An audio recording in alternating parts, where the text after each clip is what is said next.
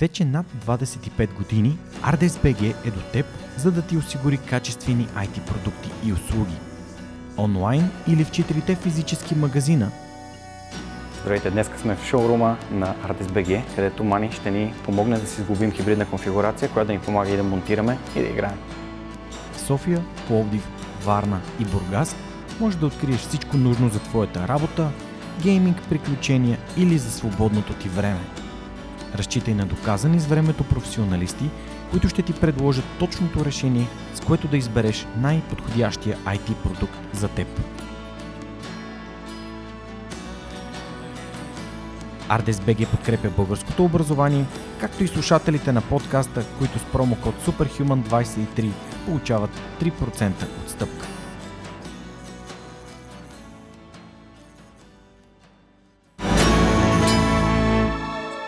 Здравейте, вие сте се свърх човекът с Георгиев. Подкастът, който всеки вторник ви разказва истории, които вдъхновяват. Продължаваме срещите ни с свърхчовеците във Варна. Това се случва с подкрепата на Ардес БГ. Кой е днешният ми гост? Каза се Емил Цанков и е председател на управителния съвет на ИКТ Кластър Варна. Малко повече за Емил ще чуем след малко, а сега искам да благодаря на партньорите на подкаста, благодарение на които и този епизод достига до вас.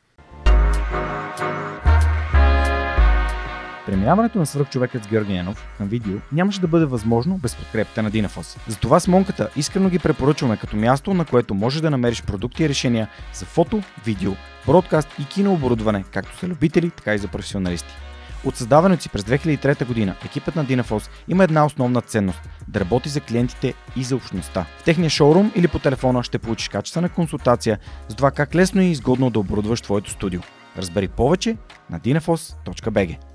Използвай промокод SUPERHUMAN21, за да получиш свръхчовешка отстъпка.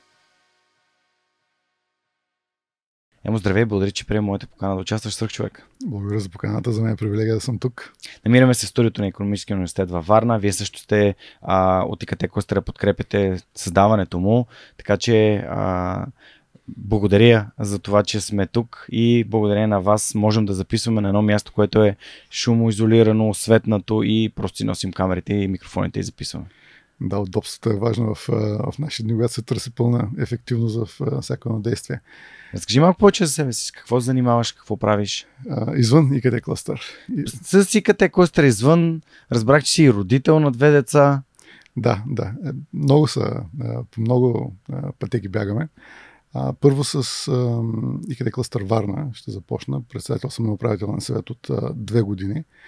ИКТ кластър Варна, всъщност в, малко в а, ретроспект, а, е създаден 2008 година. Нашата компания е една от съоснователите а, тогава. Мина през а, няколко итерации и след COVID а, няколко от компаниите събрахме с а, ясното разбиране, че две години не сме се виждали и че всъщност а, сме се забравили кой е във Варна, кой какво прави.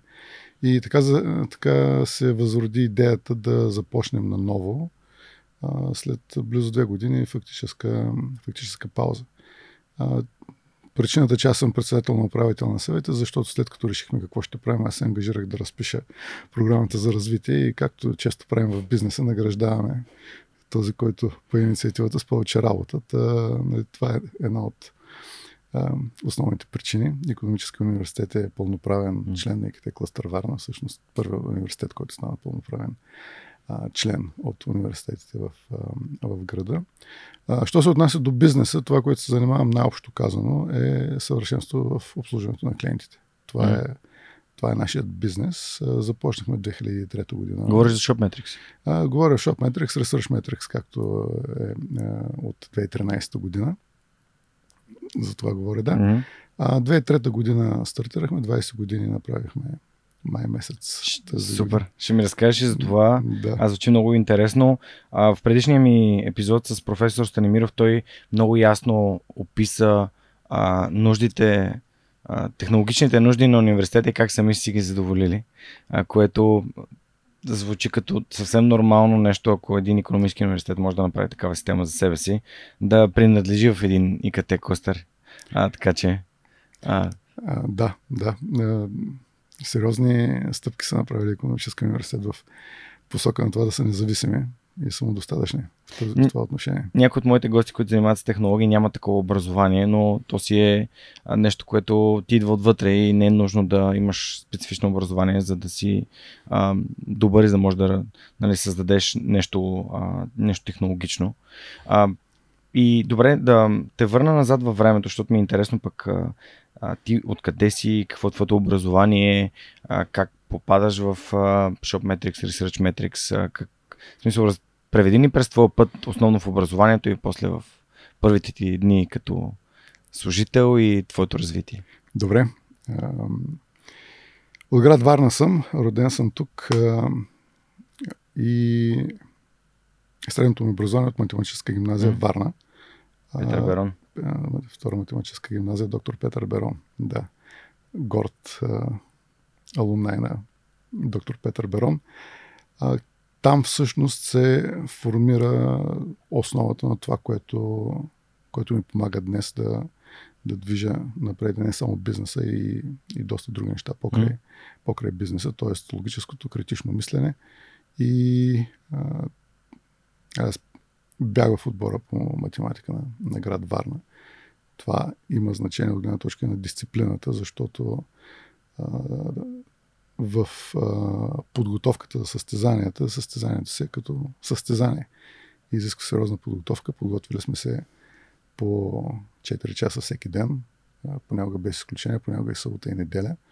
Та, нали, освен всичко друго, освен а, критично мислене, а, математика, аналитично мислене, там а, в голяма степен развих качества, свързани с дисциплината mm-hmm. и това да да може да се следва цел и да се, да се знае, че трябва да се полагат жертви и че няма как, а, как без това. След математическа гимназия а, завърших а, две специалности в економическия университет, тук търговия и финанси. След това три години работех. А, това, което правих, а, беше в град Варна а, с колега менажирахме, направихме, менажирахме склад за строителни материали, който всъщност беше представителство на, mm. на фирма от, от град Добрич. И това бяха сравнително така годините на живот. Заплащането беше много добро. Тогава беше бум на строителния бизнес. Като цяло проблема беше не толкова да се продадат нещата, да се, да се осигурят доставките.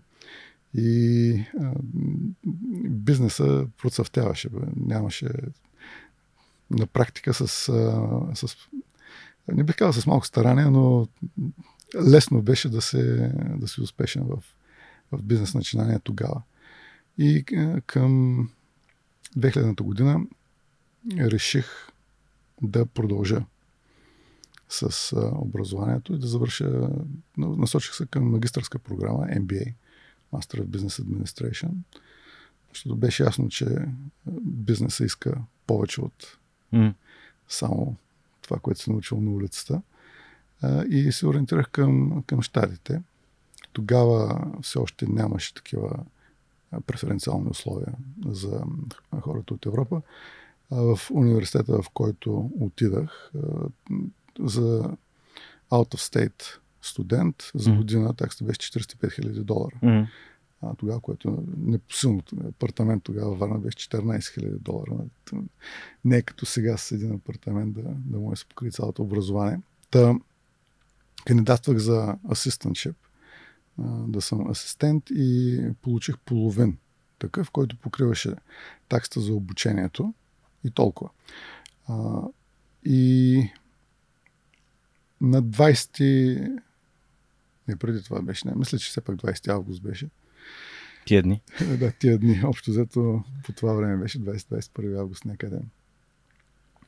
Започна да се подготвям за, за път, два куфара, раници, както му е, както му е реда. И а, последния ден имахме една голяма доставка. 6 часа. Аз реших, приключих всичко с подготовката по-рано за пътуването. Реших да видя колегите за последно, да си кажем, довиждане. Те бяха при клиенти това, което правяха, бяха разтоварили една голяма каса огледала. Това е 5 тона такава каса. Огледалата са 3 метра на 4 метра. А, белгийски огледала. И аз за последно реших дори да помогна на колегите. И първото огледало, което хванах, то се щупи по диагонал. Падна, отряса ми ръката. Това е един ден преди тръгване. 6 часа вечерта. Скъсани сухожилия. 9 часа до 9 часа на сглобяваха докторите в, в терапията. Пребрах се. На другия ден вече пътувам. Гипса от горе до долу. Нали, тук всички асоциации с филмите, които сме гледали за...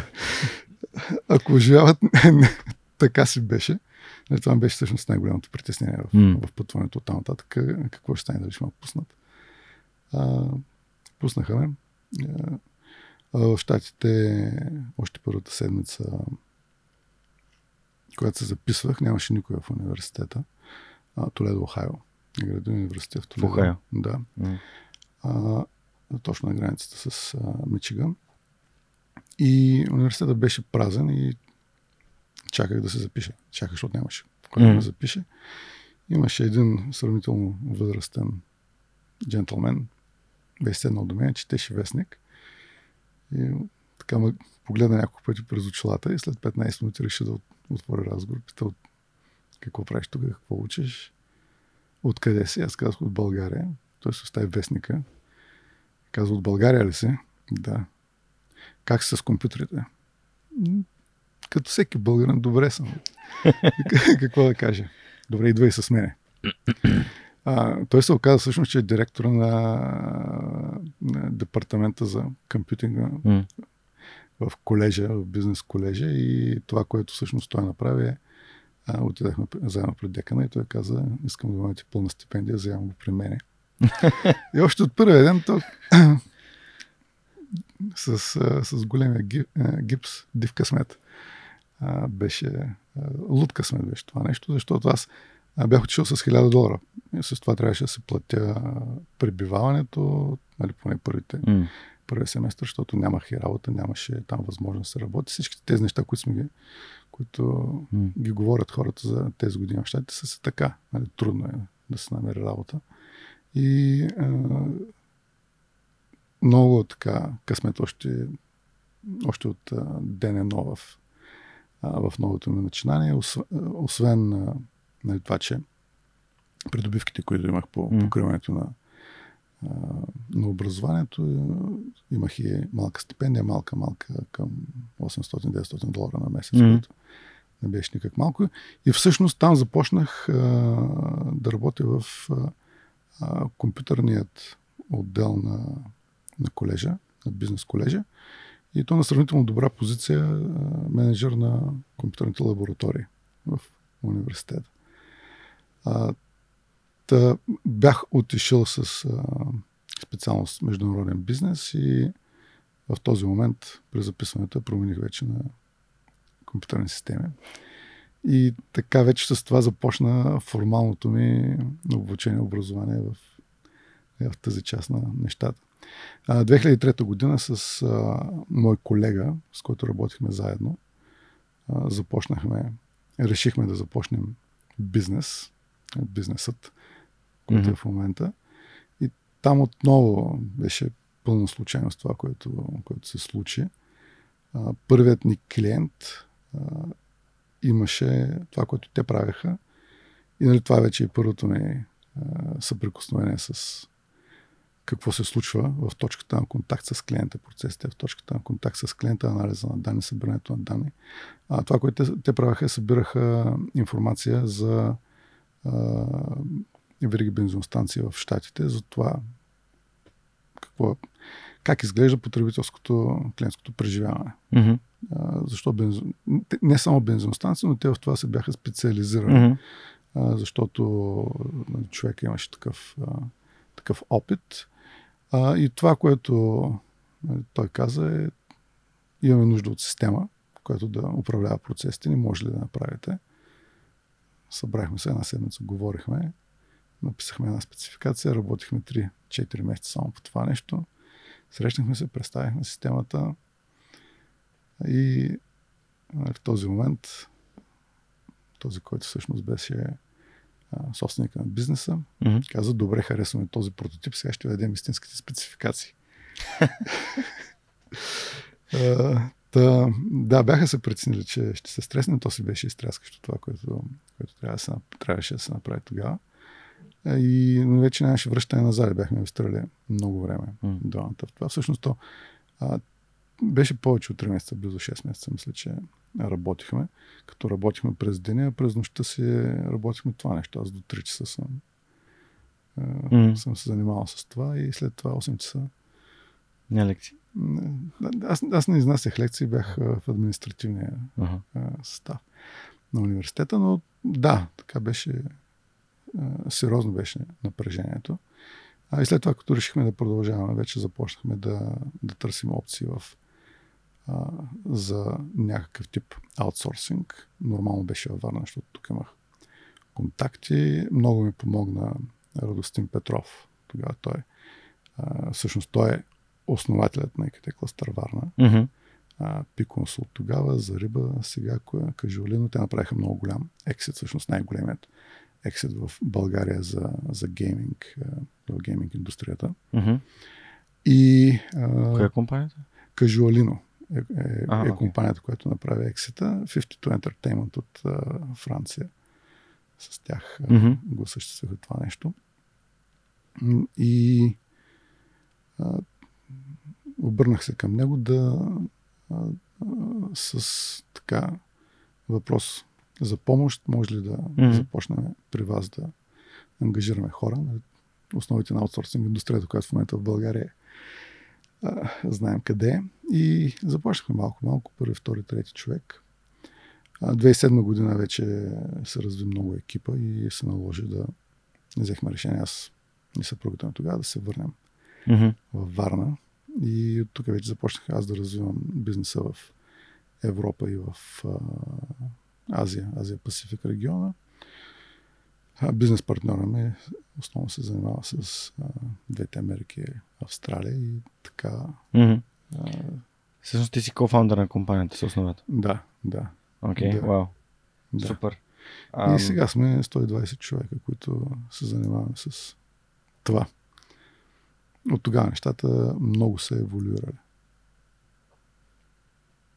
Добре, а, цялата история, нали, ти така ни даде на ретроспекция. Аз почвам да се връщам назад във времето, да те питам, защо математика? Защо МГ? Ам, част от хората, които слушат подкаста, или са в гимназиален клас, или се чудят какво да учат след това, но как човек попада в математическа гимназия? Питам те, аз също имах много голям интерес към математиката и а, просто ми е интересно какво те заведе там, защо точно там. Що не е езиково? Значи, то, навсякъде има дълга история, ще я съкратя. А, тук м- аз математиката сега търся точната дума, за да опиша с една дума моето, така, моето отношение с математиката. Mm-hmm. А, но а, от малък, от малък говоря, трети клас, така, а, това ми е било нещото, което ме влече. А, трети, четвърти клас не бях толкова добър по математика, а, но ме влечеше. Но, но, но не, бях от, не бях от най-добрите. А, пети клас в основното училище, тогава Вела Благоева, сега Неофит Бозвали, тогава mm-hmm. в младост. А, пета гимназия стана нещо странно. Имаше, а, имахме подготовка за състезание. И а, това, което се случи, е, учителката ми тогава раздаде задачите. И аз греших за 5 минути всичките. Mm-hmm. Просто изведнъж ме станаха очевидни, бяха сравнително сложни. А, сложни задачите. Тоест, нещата станаха в, в един момент с математиката. А, до, до този момент а, се мъчих да ги да решавам задачи. От, от този момент започнаха ми стават очевидни. Смисъл такъв, че mm. а, докато прочета условието, нещата ми ставаха очевидни, особено в геометрията. А, те дори с учениците ми си все още се, mm. се шегуват с това, с мене, как решавам задачи по геометрия. А, но а, м- от тогава така стана прехода и изведнъж се промениха и разбиранията ми изобщо не само за математиката, изобщо за алгоритмичността на живота като такъв, какво се случва, какви са причинно-следствените връзки а, в нещата. А, в математическа гимназия влязах, защото влязах с конкурс с Олимпиада. Просто mm. бях, бях първо място на Олимпиадата и служебно влязах. Дори не, се, не си кандидатствал? Не, не съм кандидатствал, не бях от тогава от изпреварващите. Смисъл, аз, изпреварващите бяха преди мен в математическата. Аз влязах нормално mm-hmm. в математическа гимназия за подготвителен клас. А, и след това нещата продължават в тази, mm. тази посока. Добре, тук е тук чувам първия парадокс, за който бих искал да те питам, защото живота не е линейен, изборите рядко са линейни. А, ето как от една математическа гимназия или в така математиката избираш една много по, а, как да кажа, различна, едно много по-различно развитие. Вместо а, да е програмиране, ти избираш економика и финанси. Защо избираш економически университет след математическа гимназия? И тук има дълга история, която ще я съкратя. А, основната причина е защото... Не знаеш, че подкаста не е 3 часа, така че спокойно, ако имаш много дълги истории, ти поставям преценката на теб. Добре. Основната причина беше, че родителите ми са инженери. Mm. И беше най-естественото нещо е да, да направя обратното а, на инженерите. Аз кандидатствах в а, Техническия университет. Всъщност той там имаше един парадокс. А, по време на кандидат студентският изпит прочетах задачата и една от задачите не беше пълно условието. И им казах, нали, тук не е пълно условието на, на квесторите, обадете се да, да проверите. Ха-ха-ха, какъв си ти? А, и след 40 минути нали, дойдаха и казаха, да, тази задача трябва да се чете така. Аз бях решил да остана до финала все пак. Защото така са научили състезанията. Стои се до финала, независимо какво. Ако си решил задача, ти решаваш втори, трети, четвърти път, но се стои до финала, не се излиза по-рано. Това е нали, дисциплината, която имам от състезанията. А, и ам, та, кандидатствал съм в Технически университет, имах а, пълно 6 на изпита, но а, причината е тази, нали, че трябваше да направя като всеки един тинейджър на тези години, трябваше да направя обратното на, на това, което се очаква от мен. И затова направих обратното на това, което се очакваше от, от мене, с а, така mm. пълното съзнание, че това е което се случва. А защо две специалности? Каза, че си учил две специалности. Ами защото първо започнах с търговия, защото тогава това беше модно mm. а, на практика. Това е края на 90-те, не? А, да. А всичко беше търговия тогава. Там беше като Дивия Запад, Клондайк, каквото боднеше. Общо взето... Имаше един мой гост, беше казал, а, разбрах, че аз живея в а, а, там Дивия Запад за и ако другите искат да ходят да, да търсят злато, аз искам да продавам кирки. да, не беше точно така, но това така беше. А, е, всяка, всяка ера се носи тежестта и си има модните, модните неща. А, тук в економическия университет започнах, а, мисля, че беше втори курс вече. Може и първи курс да е било. А, имаше гост-лектори от щатите. И един от гост-лекторите аз записах, защото беше интересно, защото ставаше дума за оптимизиране на инвестиционни портфели, което е чиста математика. И той човек също беше економист-математик. Половин семестър бях при него. С желание ходих и в нали, тези модели, които той ги обясняваше в къщи. Тогава нали, на зеления монитор, такива бяха компютрите тогава. А, всъщност тогава вече може би не бяха зелени, може би бяха черно-бели си разработа в а, MATLAB и MATCAD а, нали, моделите, които, които той преподаваше. Пак доста време отделих на математиката на нещата. И всъщност това беше до голяма степен причината за интереса ми към финанси. Всъщност в щатите също завърших две, две специалности информационни системи и финанси. Mm-hmm. MBA програмата ми е и там две а, така mm-hmm. че това с, с финансите си продължи. Разбирам, че е много странно за човек, който занимава с информационни технологии, но нали, това е нещо като, като математиката се случи просто. От... Да, да, това е нишката. Аз исках просто да видим къде е нишката, защото ам, ти от, очевидно от, от, от, от малък знаеш какво искаш да правиш и знаеш какво ти е интересно и искаш да дълбаеш в него. Докато има много хора, които не знаят. Аз самия до, буквално до 30-та ми година аз не знаех кое е, мой, кое е това нещо, в което аз съм силен. А, и го открих в подкаста и по-точно го открих, като погледнах назад и си казах, ми да, аз винаги съм обичал да, да, да общувам с хора. Аз нямам място, на което да съм отишъл да съм чувствал самотен. В автобуса с непознати, в друг град, в друго село. За мен лично това е най-нормалното нещо на света. Аз никога не гледам на себе си като някой самичък, а винаги гледам на себе си като я гледай какви яки хора ще си игра с тях. И, и, и всъщност така стана и самия подкаст, но а, хората, които в момента са в тинейджърски години, си чуят аз какво да уча, какво ми се прави, а, да, може да открият някъде в детството си това, което от малки ги, ги зарежда, прави ги а, да се чувстват добре, способни. А, ние подозирам, че нали, това е математиката за теб и е нормално. За всеки е различно. За всеки е различно. Ние тогава имахме привилегията да израснем на улицата. Нали, което, за съжаление, го няма в нашите дни. И нали, аз като човек, който съм имал тази привилегия, виждам вече осъзнавам колко е важно това нещо.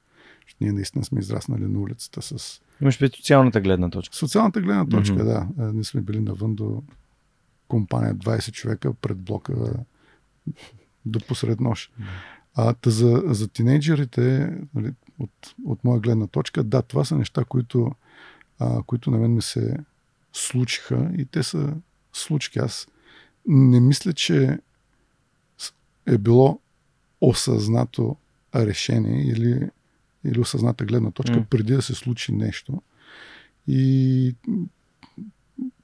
но след като но след като нещо се е случило в живота ми, съм тръгвал по този път, защото той, той е усещане. Те, тези събития са с, с, такава сила, че, че няма как да ги игнорира човек. Mm.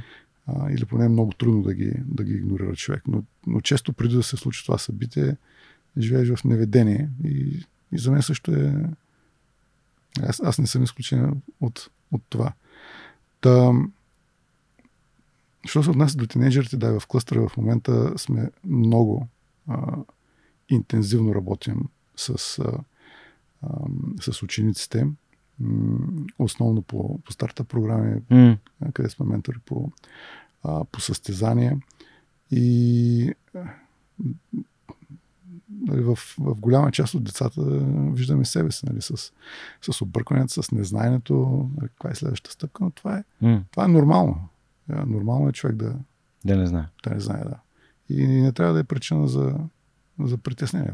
По-скоро причина да се отворят по-широко очите и да се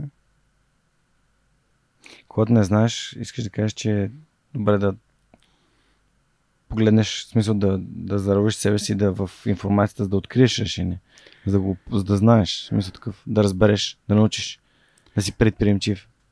Ами, информацията е едната част от нещата. Основните събития, които така на мен са ми начертали на живота и то живота е като старта бизнес. Той е слалом, не е, не е спринт, не е а, пускане по, макар че за някой е спринт и пускане по пистата за висока скорост, но в общия случай не е. А, има събития, които, които очертават завоите. И така за, за много хора това да се направи рязък завой е стрес. За всички е стрес, всъщност не за много хора. А, но понякога събитията, нещата в живота просто се случват. И в голяма част от случаите нещата, които на мен са ми се, се случили и така са ме насочили да мисля в друга посока, а, не са били рационално мотивирани. Тоест, да, нали, аз имам а, цялата тази а, математика отзади в главата си и всичко, което виждам, го виждам по този начин в причинно-следствени връзки, но, а, но, но големите решения, всички големи решения, които съм вземал, нещата, които са ми се случвали, а мога да кажа, са били обратното на това. Емоционални. Емоционални, но интуитивни, по-скоро живота с, mm. нали, с голямата ръка, невидимата ръка на пазара, както тук обичахме да казваме. Те насочва на някъде другаде. Добре, как, как се появи... Това първата ти работа ли беше този бизнес с строителни материали? А, не. А, по време на математическата гимназия, докато учих mm. през лятото, работех като фотограф. Две години. Това пък откъде сега? Не знам. Как така я разкажи? А, наистина не знам. Търсих се работа лятото, попаднах на такава обява, отидах да видя какво и две години бях фотограф. Нали, разбира се, то беше лятната вакансия. По време на две години сме се от две лета, не, не две години. Тогава, т.е. когато се оказва първото ти предприемачество? А, първото предприемачество там работих. А, първото предприемачество... Okay. Там си бил на работа? Там, там, бях, там бях на работа. Да, okay. А първото предприемачество беше всъщност това, което беше след, след економическия университет. Тогава пак бях на работа, но имахме пълната свобода да вземем решение, да преговаряме цени, да... Това е за склада, нали? За склада, да. Назначен, но свободно, в смисъл интер... интерпреньор. Да. Тоест да си независим предприемач в самата организация. Да. То просто защото собственика не, не беше от Варна и той, да. той нямаше друг, друг и... избор като цяло. На колко години бяхте тогава? Ти, ти не си бил сам, доколкото каза? Не, не бях сам с а, един мой колега. Бяхме горе-долу на една и съща възраст. Аз току-що бях завършил економически университет. Той беше една година по-малко от мен или две. Трябва да сметна колко години съм бил, но... На 23-4 нещо такова. Даже може и по-малко да е било. Добре. Окей, okay, сега тук още един парадокс, който искам да разчепкам, защото ми става много интересно. Ти си млад човек, на 20 години, изкарваш доста от прилични пари в бизнес, който е огромен син океан, защото всички строят и ти си този, от когото всички зависят. А, и изкарваш си парите, емо, един ден си казваш, не, аз ще ходя тук да дам едни хиляди долари, за да отида на, които нямам, за да отида на другия край на света, за да уча. Защо? А, няма логика в някои от нещата, които съм правил. И аз това нещо го казах и преди малко. Ама то има, да, може да няма логика, но има някакви неща, които те провокират да направиш такова нещо. А, да. А, всъщност тогава, около 2000 година, преди 2000 година, вече започна .com. Mm-hmm. Големия зато балона стана. След това, преди това да. не беше балон, преди това беше... Всеки сайт хиляди долари, инвести... милиони долари инвестиция в всеки сайт. Да. Поне. Да, да, да. Поне. Нали, Това е .com балона, да.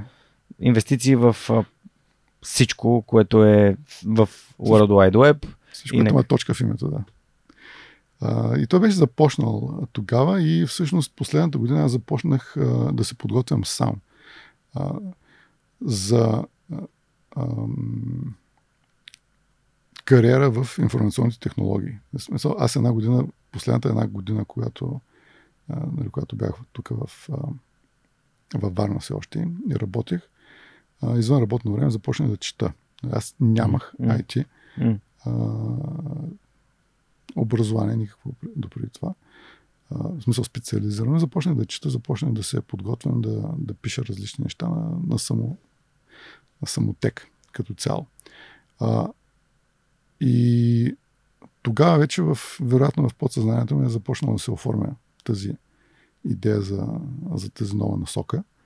А, но а, нали, беше невъзможно в щатите да се кандидатства тогава с информационни технологии. Още повече, а, нали, аз, понеже нямам нищо, което да отида, а, се борех за някакъв тип стипендия, за някакъв а, тип асистентшип. И а, защо? Защото Индия е много по-голяма от България и нали, хората от Индия mm. вземаха всички възможности. Може би не всички, но конкуренцията беше mm. трудна. А как избра Толедо, Охайо? Ами, е, всъщност аз кандидатствах в няколко университета в тази, в тази област, защото е, исках да бъда практичен от гледна точка на това е, какви са и възможности за работа. Е, този район, този регион има е, така много голяма и силна диаспора и на Българи. Източноевропейски, да кажем българи. Да. Е, в Чикаго е втората България.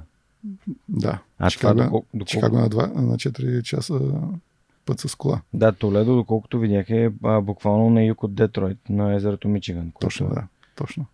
Той е на границата. Да. Между двата, mm-hmm. между двата щада.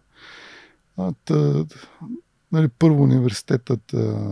Извинявай, грешка. Това е на езерото Ири. Да, не то... на езерото Мичиган, на езерото Мичиган си е Чикаго. Грешката е моя. Той е голямо езерото Мичиган и аз ги бъркам. А, географията ми е много, на мен това е нещо, което много ми харесва в училище, затова просто ще звучи аб- абсурдно, ако направя такова твърдение. Да, а, и окей, това, е, това е логично ми звучи, не емоционално. А, да, но е нелогично от гледна точка на това да се откаже от всичко, което имам тук. Затова ти зададах и въпрос. Да, за да, за да преследвам нещо, което е напълно Диво. Диво, да. Това е малко като да пуснеш питомното, имаш бизнес, изкарваш пари, ти на. Аз нямах си. бизнес, но живеех добре. Живееш добре. А, началото на 2000-те години. Да, тогава собственика се отнася добре с нас. Автомобил взе Мобифон, тогава беше голям служебен Мобифон. Те бяха по-големи от телефони. Голяма работа беше тогава. Та да, а, а, нали, нелогичен избор в контекста на, на нещата. Добре, и тук стигаме до твоя първи ден в университета, среща с а, твоя работодател. А, да. А, случайно или не. И всъщност ам, това, че ти променяш специалността си, ето това е нещо, което може би хората, които са в училище, си казват еми, как така ще променя специалността? Аз Нали, тук съм обещал, поел съм ангажимента. Какво те... Нали, обясни малко повече за процеса по взимане на такова решение. Аз ще искам да уча международен бизнес, ма не, чакай, ще уча друго. Ам, значи, аз всъщност исках да се занимавам с информационни технологии, тогава се подготвях за това нещо. Нали, в контекста на целия балон, който тогава беше mm-hmm. добре надут. Mm-hmm. А, и не беше трудно решението. В смисъл за мен беше да.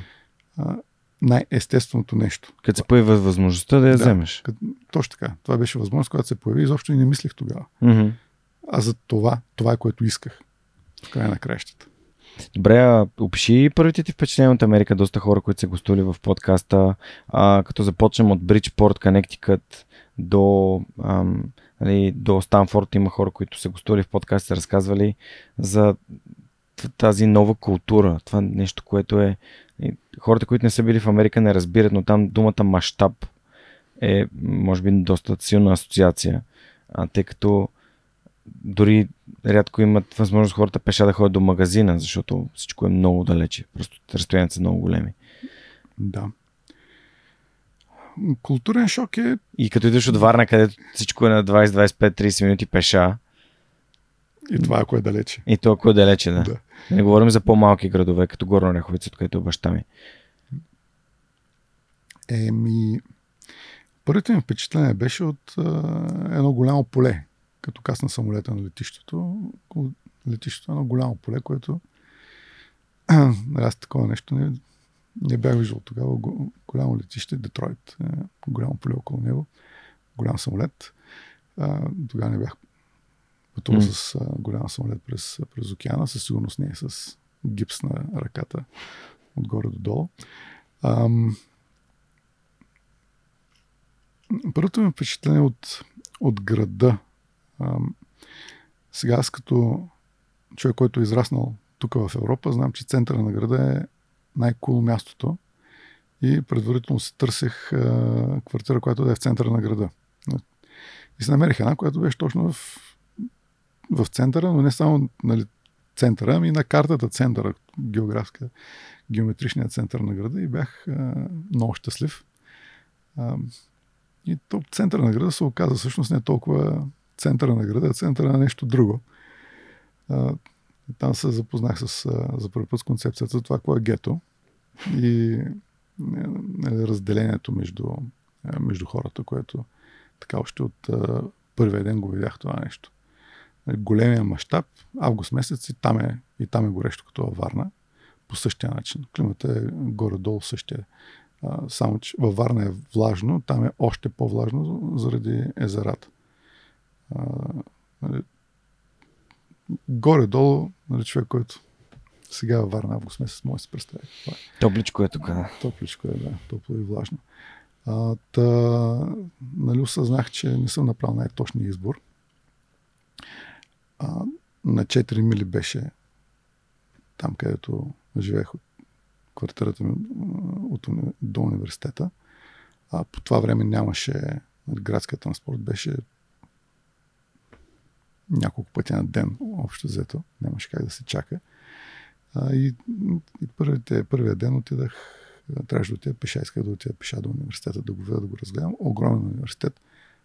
Красиво нещо. Те, там университети са красиви. Е, и те хората целенасочено работят върху това университетите да са просто изглеждат добре. От, без забележки навсякъде те имат нали, по-късно успях да участвам там, вече като работих в университета, в някои от комитетите. Те имат комитет, нали, освен департамент и комитет за бютифициране, как те го казват, на университета. Нали, не можеше дупка да се пробие в, mm. а, в камената общишка на университета без това нещо да се да мине през одобрение на, а, на този комитет. Mm-hmm. И, нали, ако нещо се нарушеше в така, в цял, цялостната визия трябваше да се оправи. Безкомпромисни бяха в, в това отношение. А, там и, и те не само в този университет, на всички университети. А, огромен а, кампус, 2 км на 2 км площ а, с колежите, с общежитията. А, град в града, на практика. Мащабите са, мащабите са наистина различни. А, сега как тези мащаби влияят на мисленето е друга тема. Категорично влияят на мисленето. А, та, нали, първият ми ден като цяло беше това, да културен шок след културен шок. Нали, първо, къде дойдах, след това отидах след обяд в... То, всъщност на втория ден отидах в университета, защото аз сравнително късно пристигнах. Нали, се озовавам в коренно различно място. Огромни крайности, нали, такива крайности, които а, не мога не съм могъл да си представя преди това. И да, да, така е. Крайности и мащаб. Как се адаптира един българин на такова място? Трудно. Трудно се адаптира. Имаш ли други българи успяли да по какъв начин се социализираш на такова място? Защото хората са различни и нали, ти си различен, това, Мъж... което ме спаси, беше работата. Mm. Това, че работих а, 8 часа през деня и си а, направих часовете така, че да бъдат а, вечерта, да бъдат вечерни от, от 5 до към 10 часа. Нали, там, там това е изключително удобно, че програмата е Учебната програма е направена за хора с идея да се подпомагат тези, които работят. Тоест, работата и реализацията е фокуса mm. и на университетите. И програмите се правят така, че тези, които работят, да, бъде, да им бъде удобно на тях. Така че образованието да е в помощ на това, което се случва като, като работа. По принцип MBA програмите са свързани с а, големи корпорации, които чрез тях си набавят а, менеджмент кадри. А, ти обаче не избираш това пак. Не, не отиваш към удобното. Имам а, приятел, моят ментор, който е завършил а, в Университи Джордж Вашингтон, мисля, че в Луизиана беше. А, и той отива в Есилор да работи, в Тексас. Добре. Супер, нали? Mm-hmm. Пък ти реално завършваш MBA. Как стана Shopmetrics, как се роди тази... В смисъл ти разказа малко за идеята, ама а, преведи ме през какво се случва, когато завърши образованието, а, как, как реши да останеш, а, всички тези неща. Ти кажа, че жена, с жена ти там си запознал или? Не, не тук във Варна. И тя е българка? Да. да. Окей. Okay. Да. Тя е била при теб? От 2003 година. Да, окей. Okay. Разкажи ни малко повече за, за тази цялата динамика. Ам, така, Сега, да се върнем 2000 година, първо големия балон. След това 2001 година балона се спука. Mm-hmm. А, и се спука лошо. А, аз го помня много ясно това нещо.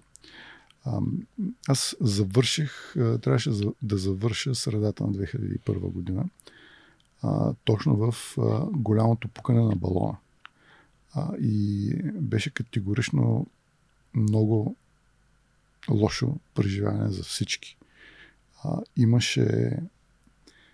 Ам, това нещо съм го виждал. Нали, а, и, а, и колкото е трудно да се повярва, беше така. Нали, тези хора, които бяха големите .com балони, бяха а, до 2000-2001 година беше а, невъзможно, както сега в България, да се намери човек, който да работи в IT, защото всички бяха всеки, който можеше да прави нещо, беше, беше ангажиран. Mm-hmm. А, като се спука балона, имаше а, нали, хора с табели ще коля за храна. За малко време, но го имаше това нещо.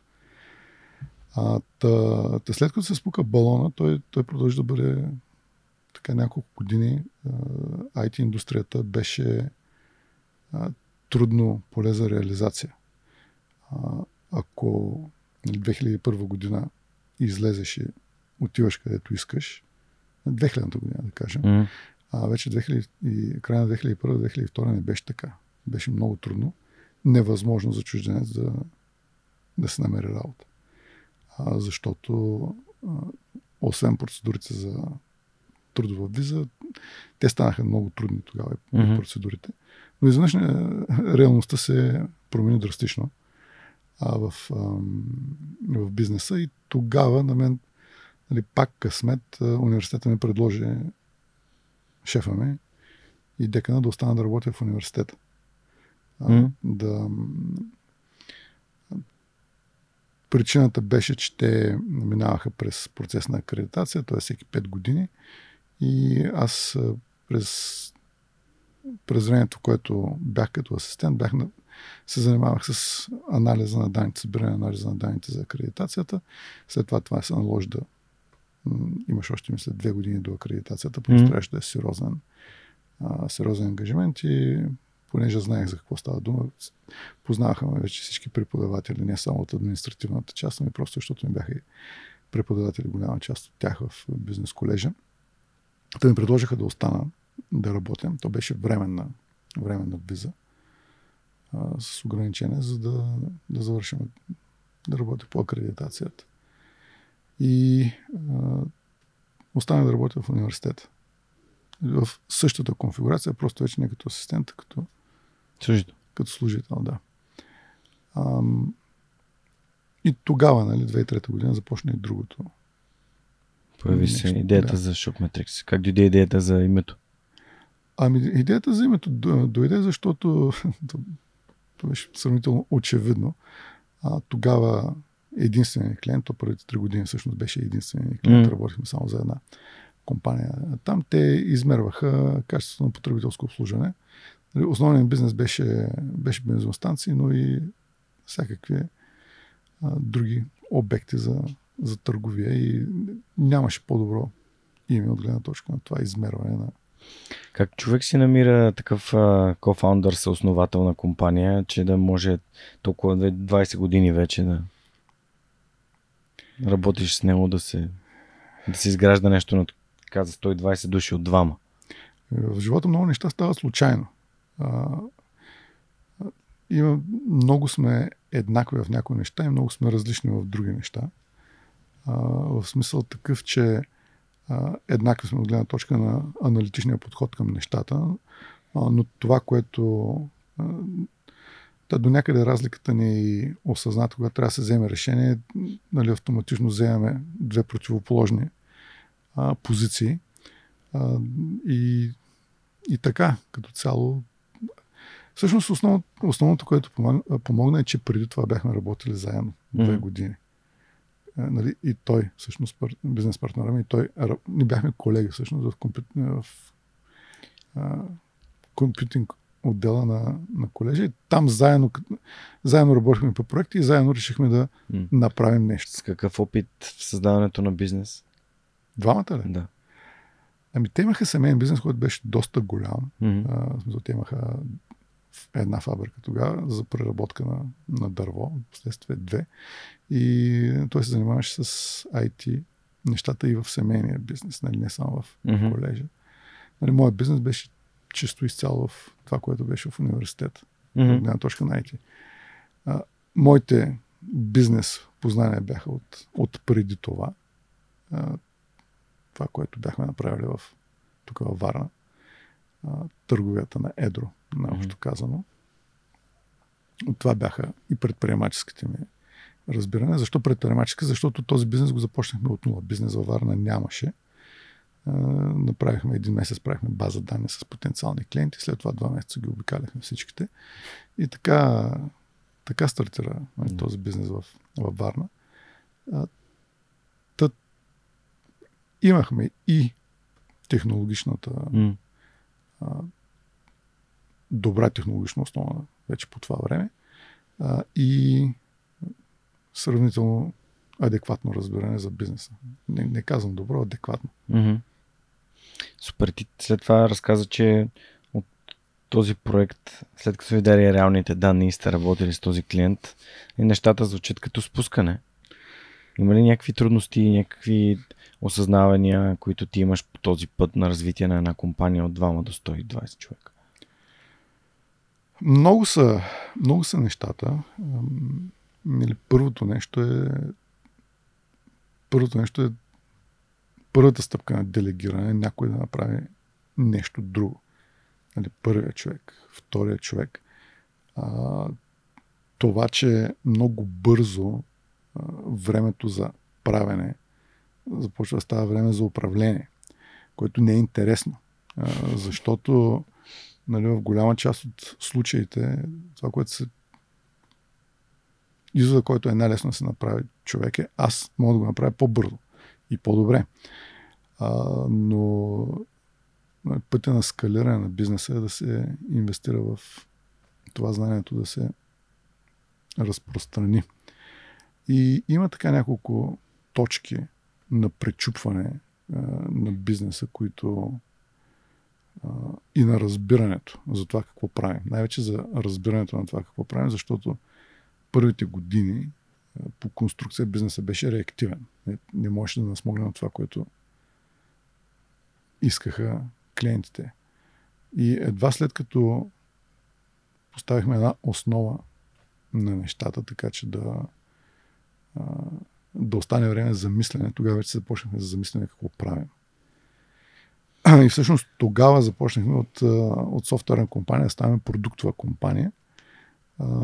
Но тогава, нали, въпреки че сме си мислили, че сме продуктова компания, реално последните 5 години аз себе, за себе си лично започнах да осъзнавам какво е управление на продукт и продуктов менеджмент, такова, каквото трябва да, да бъде.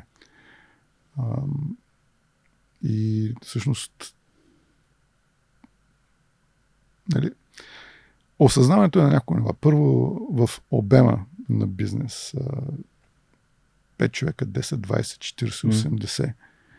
Mm. има така една, една градация, където просто нивото и начина на, на управление се променят.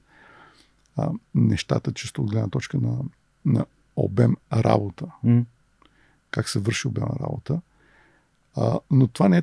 В последствие започнем да осъзнавам, че това не е толкова критичното, защото работата може да се свърши по няколко начина. А, нали, за нас като продуктова компания, а за мен вече няма компания, която не е продуктова компания. Всяка компания предлага нещо на клиенти. Това, което се предлага на клиентите, на клиентите трябва да имат някаква полза от това нещо. Тази полза всъщност се предоставя в формата на някакъв продукт, продуктово портфолио.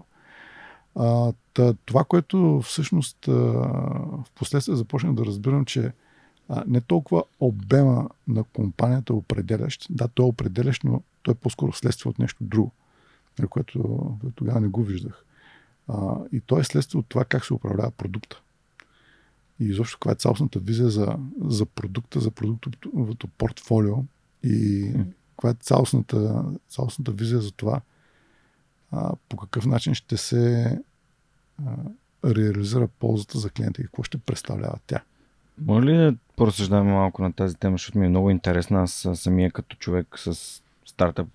Ам, основно стартъпите се делят на два типа. Такъв, който предоставя услуга и такъв, който предоставя продукт. Това, което ти ми казваш в момента, ме кара да замисля последния начин. Че в продуктовата компания, всъщност вече най-важното за самата компания е самия продукт как работи, защото всъщност липсата на положителен бизнес модел, който носи приходи, значи, че цялата компания загива, ако продукта не работи. А, той може да работи добре, пак да е отрицателен паричния поток и да е негативен финансови резултат. Да. А, тоест, може ли малко по нали, да, го, да го разчепкаме това, че ми стана много интересно. А, ти каза фокус е върху този продукт. Върху управлението на продукта. Върху управлението на продукта, не върху управлението на компанията, така те разбрах. Управлението на компанията следва управлението на продукта. Окей, okay, т.е. приоритизирани да. са по различен начин. Т.е. продукта застава като един вид, ако Тоест, той е примерно мозъка, трябва да запази мозъка, не цялото тяло. Мозъка е по-важен, отколкото цялото тяло. Тук е Пост... парадокса, който ми е интересен. Не, то, то не е парадокс, то е съвсем очевидно, mm. но и на мен до, дълго време не ми беше очевидно. Ам, и това, което е водещо, е целта. Само, че ние нямаме, за съжаление, на български нямаме точната дума, която нали, цел не е точната дума. Да, на английски. На, на английски е purpose, е точната дума. Окей. Okay. нямаме такава. А... Е, purpose се превежда като смисъл. Ами, не, не е точно и смисъл. Има, има много, много така специфично значение тази дума, mm-hmm. като такава. А, има много такива думи на английски, които нямат, нямат директен превод. И, и, и за съжаление... ми се карат, че използвам чуждици, но това е една от причините да използвам чуждици, защото някой път просто там, английската дума просто описва много по-добре това, което искам да кажа. Описва точно това, което е. А, както и нали, различните езици имат различни думи, които описват нещо, което за нас е важно. Нали, както при тях няма родина. Да. Няма дума за, за такова да. нещо при, при тях, защото може би не е важно. Или не е станало важно, но пък в технологичната част и в бизнес моделите те са заковали много така ясни, mm. ясни думи. Някои думи са ги направили, са ги извали от нищо. Тоест да ги... продукта има пърпас. Значи продукта, а, смисъла на смисъла на организацията, на какъвто и да е бизнес, mm. бизнеса няма да съществува, ако не създава някаква полза за клиентите си. Mm-hmm. Нали, сега вече от, от, 2020, от 2020 година го разглеждаме в по-широк мащаб, не само за клиентите, а за, а, за средата, за mm. по-широк смисъл, но клиентът е този, който плаща. Всичко останало е с средствата, а, които, които идват от клиента. И клиента няма да плати, ако няма полза, която той устойностява с своите разбирания с това, което плаща. Та трябва да има полза. И продукта, като такъв, целият дизайн на продукта, нали, това, което и ние правим, а, той трябва да се управлява така и да дизайна да се направи така, че да създава полза за клиента. Това е ключовото. А, и това е началото и края на нещата за мене. А, от къде започват и къде свършват а, нещата в, а, в бизнеса. Това е метафора, ако можем да използваме по някакъв начин, значи ти имаш някаква, някаква болка или болест и отиваш на лекар. И продукта е това, което лекара прави, за да те ам, нали, да ти помогне да я нямаш вече, т.е. да те оправи. Точно така. И да. вече и, и, и не, не се мисли за болницата, ами се мисли за това как лекаря дава точното нещо, защото когато е точното, точният продукт, точното лечение, то тогава то носи след себе си парите, които правят това болницата да може да се развива и да има повече лекари и всички тези неща. Точно така, да. Успях да горе-долу да го достигна. Така е, да. Какво mm-hmm. решава проблема? Проблема може да е неосъзнат. В голям iPhone е чудесен пример за това да. нещо. Apple са те правят това. Те адресират неосъзнато търсене. Те правят. Но е, много, това е много трудно. А това е най-трудното нещо. Да. А, и най-рисковото. А, те са категорично най-добрите в това. Няма, няма други такива. А, това, което каза е така. Продукта е начинът по който ползата се реализира спрямо клиента и за което, mm. за тази, тази полза, тя се устойностява с някакъв паричен поток към, към бизнеса. Този продукт, нали, при нас вече продуктовия дизайн стои в сърцето на нещата. А, и по, по повод това, което каза по-рано, а, стартъп, който предоставя услуги. Услугата, ние също, ние сме софтуера за сервис. Да. Софтуер като услуга. А, това, че продукта може да се предостави като услуга, не го прави да не е продукт. Нали, продукта по дефиниция е това, което концепцията за стоеността, концепцията за ползата. Да. Така че всяко нещо, което стига до клиента, от гледна точка на продуктовото управление, продуктовия дизайн е продукт. Как нали, тази полза стига до клиента, тя стига по различни канали. Mm. Може да, е, да се произведе. Със сигурност нещо се произвежда. Услугата също се произвежда. Да. А, ясно ти е това нещо. Да, от гледна точка на, на бизнес, и това е наистина най-голямото така най-важното нещо, което разбрах и това нещо, което разбрах по време на COVID, mm-hmm. защото тогава имаше време за, за размисъл и за четене, а, че, че всъщност а, бизнесът е има анатомия. Като хората, като животни, той си има, а, си има анатомия.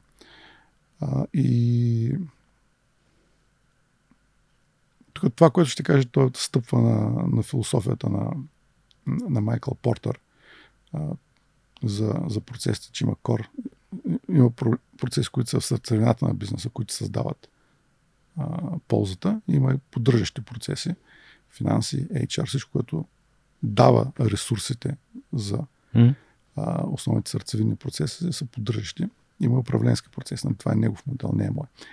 А, в средата това, което той слага е а, обаче производството, той го раз, разделя на три, а, на три процеса. А, входящи трансформации, изходящи и след това слагам на изхода маркетинг селс сервис. Тоест, това са маркетинг селс сервис, това са процесите свързани с клиента. Както в наше време наричаме CRM процеси. По средата са производството, входяща логистика, трансформация, производство, каквото и да е, изходяща логистика, деливари. И, и това са така два, два основни процеса по а, групи от процеси за него в сърцето на организацията. А, това, което нали, аз за себе си съм добавил е продуктовия дизайн. Защото на база на продуктовия дизайн ние не знаем, поне аз не бих могъл да произведа. Казвам произведа в софтуер девелопмент mm. бизнеса, за самия, самия девелопмент, писането на кода а, и варенето на изходните артефакти. Това е производствения процес. Той, той си има всичките компоненти на производството. А, входяща логистика, трансформация, изходяща логистика. Но това, което правим ние в този процес е изцяло се диктува от процеса, който стои преди това. Това е продуктовия дизайн. Какво? Какво правим? Какви са ни какво е продуктовото портфолио, как изглежда това нещо и после как се предоставя. Ние също и услуги предоставяме. Много ми харесва това, което каза, че остава време за мислене, пък това е нещо, което аз съм стигнал до извода, че все още не ми остава достатъчно време за да мисля как да развивам това, което правя. И ам, май, май, май му е времето да, да, да, да планирам мислене. Да планирам мислене, защото иначе просто си карам по, по начин, по който съм си свикнал. То, за да, за да го планираш, поне в моя случай, трябва имаше нужда от голям системен системно събитие. Mm-hmm. В случай на COVID беше това. Да. Иначе аз не би го направил. Нямаше да осъзнаем нуждата от това нещо, защото нещата се вървяха. Mm-hmm. Супер. Добре. ще върна пак в, в Америка. А, имаш не, компания, която се развива, от години си там, а, жена ти е с теб. Защо решаваш да се върнеш в България? Бизнесът го наложи. Две неща. Първо, че Америка е сравнително като цяло скучно място. за живот. Хората в Нью Йорк не биха, не, не, не биха се съгласили с те. Е, е, зависи какво търсиш. Те, да, те, да, да. те пък нали, друго, друго ще кажат. Да, Нью Йорк е Нью Йорк. Там.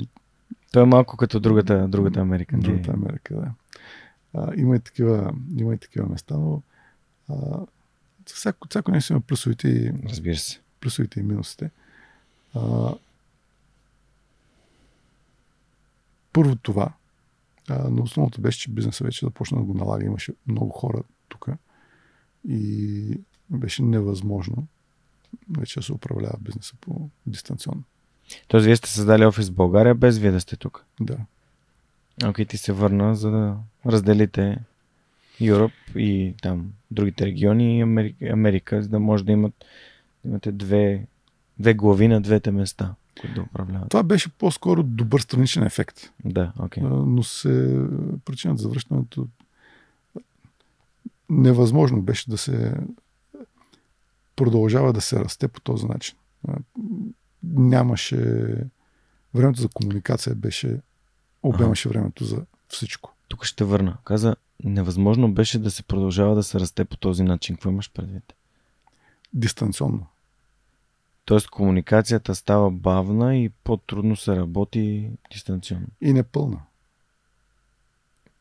И, не, и непълна да. става комуникация. Това имаше предвид под бизнеса го налага. Да. Окей, okay, супер. А, добре, значи Америка е скучно място и второ бизнеса се развива и трябва ни да правим някакви жертви, за да се развива и той. То може би, може би е скучно място, защото а, то първо региона е такъв. Той е... Охайо фермерския щат. Моля ти се. той, а, то, Охайо е Охайо, но, но Толедо като град, като, ага. като регион, като метропол е много интересно място, защото то е логистичният център на целия Мидуест. Ага, окей. Okay. Тоест там се случват mm-hmm. много неща от гледна точка на бизнес. Mm-hmm. А, индустрия. Индустрията е. А, а, голямата индустрия тогава беше няколко километра нагоре, Детройт. General Motors. Форд. Крайслер, заводите на Крайслер. Заводите... Мотор Сити, Детройт, известен като Мотор Сити. Мотор Сити, но, но голяма част от нещата, които се правят, се правиха всъщност в Толедо долу. Mm-hmm, mm-hmm. Това, което е шаситата на автомобилите, заводите бяха долу. А, тъ, индустриален, индустриален хъб, но другото нещо, което беше по-интересно а, и определящо за нашия бизнес е, че а, този регион а, като микс на култури представляваше единственото място в щатите, което репрезентира целите щати като микс култури. И затова всички а, големи маркет ресърш компании имаха офис в Толедо. Толедо. Да. А пък това вас ви е бизнеса. Това нас не е бизнеса. Супер яко. Да. А, така в живота стават едни такива случайности, които, които са странни. И нали, първо към контакти, след това да се види какво правят а след това те са ни клиенти потенциално като такива. И Та да, а, та, та за скучната част, а, сега, скучно аз сравнявам с това, което става във Варна. Да, да, да. А, то всичко е в някаква референтна рамка. Аз три години преди да отида в Штатите. Нали, Си бил студент във Варна. След това три години съм работил през деня, до сутринта напред-назад да знаем какво се прави във Варна лятото, че и зимата. А, и прибирам се сутринта, отивам на работа. Такъв, е, такъв беше живота. И изведнъж някъде, където Ще се случи. Си чужд. Да. Си чужд. Да. Супер. А, много, много ми хареса един цитат на Живко в първия ни епизод тук във Варна, който каза, че Имигрантите са най-големите патриоти и непрекъснато се интересуват това, какво става в България, пращат ресурси и така нататък. Ти какво мислиш по тази тема? Това е негово твърдение, не казваме, че е твое, просто ми е интересно какво, какво би казал като човек, който дълго време живява извън България. Ами аз съм виждал иммигранти двете крайности. А, мисля, че в края на краищата той живот си има фази. И в края на краищата всеки трябва, всеки по един или друг начин а, се връща там, откъдето е стартирал. Така че mm. в, в този контекст със сигурност е това. А, нали, има много такива примери за хора, които са, са се развили извън България. Дан Колов е, е такъв. С нощи в, в къщи говорихме за това. За това го давам като пример. Той, той е един такъв добър пример. Човек, който е бил номер едно на върха и на финала се е върнал в България и е раздал, не е раздал, и инвестирал това, което има а, в България. Купил е самолет на български почти. Той на практика може би основателя, създателя на български почти. И много други неща е направил. Така че има много такива примери за, за емигранти, които, които са патриоти. Има логика да е така, защото нали, човек като види какво става по света, вижда плюсовете и минусите на, на нещата. В край на края ще ни се връщаме към, към културата, която не е създала. Не мислим по определен начин. Mm-hmm. Затова ние имаме едни думи, които те нямат, те имат други думи, които ние нямаме. Защото просто сме такива. Ам, нали, България не е случайна държава. Нали, името, нали, и Варна не е случайно място. А, от гледна точка на цивилизация. Предполагам, знаеш, че mm. най-старите артефакти на цивилизация са открити тук в, във Варна и около Варна.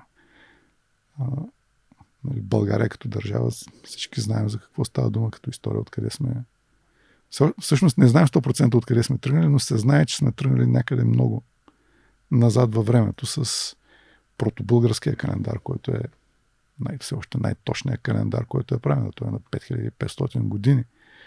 Тоест не, са, не е случайно там, където сме тръгнали. Има логика да в един момент а, нещо да се събужда в българите. Добре, а нека да ми разкажеш как се създава и къде Костер Варна и каква му е идеята да стигнем сега до това, което в момента най-много така отнема нали, от времето ти, от вниманието ти, развива се председател си на управителния съвет. Ти каза, че ShopMetrics и ResearchMetrics е една от фирмите създатели защо на този кластър. Скажи ми за кластъра като идея и всъщност само за неговото начало, за да разкажем за това какво прави той, какво прави той за Варна, какво прави той за България.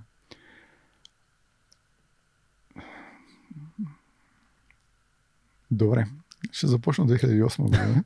Ми горе-долу там, нали, като да, се прибираш. Да. Грубо. Не, а, няма се прибирам 2007 година. Okay. Прибрах се 2007 година. Okay. А, Радостин Петров роди имаше mm-hmm. скъп приятел. С него започна. Mm-hmm. Той ми помогна да започна да, бизнеса, да, да. както казах по, по-рано. А, той имаше визията да, да обедини общността в Варна по някакъв начин, така че да, да работим заедно. А, от него дойде визията за, за това нещо 2008 година.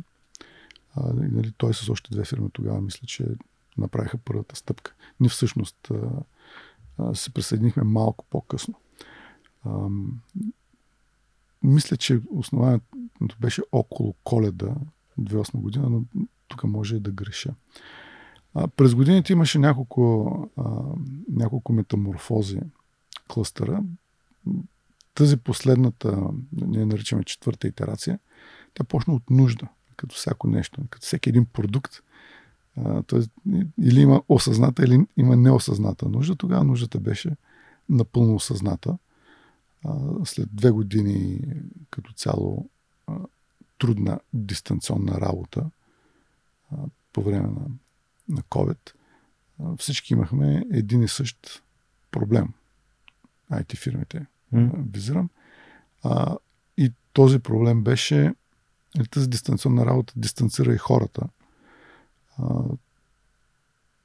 включително и в компаниите. А, междувременно технологиите започнаха да растат. Те, те винаги се движат много бързо като скорост, а, но, но, но тази пауза започна така да дистанцира хората от гледна точка на какво е нужно ефективно да се постигат цели технологично с а, с скоростта на развитие на технологиите. Тоест хората се развиват сравнително по-бавно, отколкото се развиват технологиите. И това беше като цяло причината да започнем да говорим, пак да а, възродим тази идея да се познаваме. Защото а, това, което констатирахме, а, това, което направихме всъщност, мисля, че беше 2021 година, uh-huh. лятото, направихме на събиране на кластера. То беше чисто формално да, да отчетем дейността. Не се бяхме виждали няколко, две години, може би. Като COVID. хора. За първи път се виждахме като хора. Да. А, и тогава казахме, добре, проблемите ни са еднакви, какво да направим, за да почнем пак да си ги решаваме. стигнахме до извода, че не се познаваме вече в голяма част от случаите, защото някои от бизнесите бяха, се смениха собственост, смениха mm-hmm. а, управление и нали, първата, първите две идеи бяха да, да, да започнем да работим в посока на това да се опознаем като общност в Варна а, и да, да се срещаме по-често, да знаем какво правим и да започнем заедно да работим а, по това да, да се опитаме да решим проблема с тази разширяваща се ножица между технологичните нужди от гледна точка а, от гледна точка на кадри и това, което имаш, има на пазара. Не, не само като mm. количество и като а, скорост на следване на технологиите, на развитието на технологиите. А, започнахме първо с малка среща, след това направихме mm. една по-голяма среща. Един брейнсторминг направихме в, в Grand Mall. Събрахме се близо, тогава може би 15-16 компании се събрахме. Три часа близо говорихме в Маса Kitchen. И след това обобщихме това, което, до което бяхме стигнали като проблеми и визията ни за това как да го решаваме. И това, което се обединихме тогава е, че формирахме визия, която да по-късно я изградихме в три елемента. Ще разкажа, ще разкажа за тези три елемента. Но създаваме възможности, изграждаме таланти, реализираме потенциал на региона. Нали, това го формирахме mm-hmm. като мисия. Mm-hmm. Нали, първите де са очевидни. А, за тях вече казах няколко думи. Региона дойде в последствие. А, та, това като цяло го формирахме като много ясна посока за, за развитие. И другото нещо, което, което казахме е, че нали, този, тази итерация на кластъра, ще, на кластъра ще движим като ще развиваме като бизнес. Тоест като бизнес, а не като НПО. Каква, каква е разликата? Че а, ние всички като хора от бизнеса сме видели едно, няма визия, която да се изпълни сама. В това отношение нямаме противоречие. Та въпросът за изпълнението на тази визия е свързан с административен капацитет. И първият разговор беше за това какъв бюджет ще трябва и колко ще трябва да дадем, за да го правим това нещо като членски внос, а не да чакаме нещо друго. Mm-hmm. И по този начин развихме м- м- така първото ядро на кластъра от, първо от 7 фирми, след това станаха 10 фирми пълноправните членове. Аз тогава се ангажирах да разпиша програмата, в смисъл да направя обобщение на всичко това, което говорихме. да разпиша програма за развитие. Тоест, то беше стратегически план, визия, mm-hmm. теми, цели, как ще ги измерваме, как ще финансираме. Класически стратегически план. То си стана като нов бизнес. То стана нов бизнес, който беше базиран на продукт, продуктов дизайн. И, и това беше всъщност едно от а, така положителните неща от гледна точка на фирмите, които бяхме, защото а, почти всички бяхме продуктови фирми. Mm. Тоест всички колеги разбираха и все още разбират много добре mm. продуктов дизайн. И заложихме продукта в основата на, на тази програма за, за, за развитие. Тоест установ... определихме четири аудитории и тези четири аудитории развихме по, на старта по три продукта за аудиториите, училища, университети, за бизнеса, за нас и за региона. А, и а, започнахме да ги разработихме първата версия на тези продукти, решихме кои ще оставим на пауза, защото нямаме ресурси mm. и върху кои ще се, ще се фокусираме. А, и на първото така събрание колегите решиха Нема ти си. кой, който, който го разписа, той да си го той си го изпълнява. Да, си го изпълнява, да. Добре, всъщност две неща ми направиха много силно впечатление. Тук едното беше, преди малко ти разказа за мисленето и как той ти е отключил от това осъзнаване, свързано с продукта. Mm-hmm. И директно това води към това, което разказа и къде Костера. Всъщност, аз обичам да го напомням, че да го знаеш и да не го правиш, като не го знаеш. Тоест, mm-hmm. всъщност ти взимаш тази концепция, която вече имаш в главата си и обличаш в нов бизнес, така да се каже, защото ти обясни клъстера като организация, която трябва да има ресурсите за да изпълнява нещата, които си е поставил. Точно така. Да. А, това пак е някаква тип случайност, нали? Просто не е нещо планирано. То се появява тази възможност да приложиш новия начин, по който мислиш над а, бизнесите, защото това се превръща в новото нормално за теб. Продукта трябва да е в основата на организацията.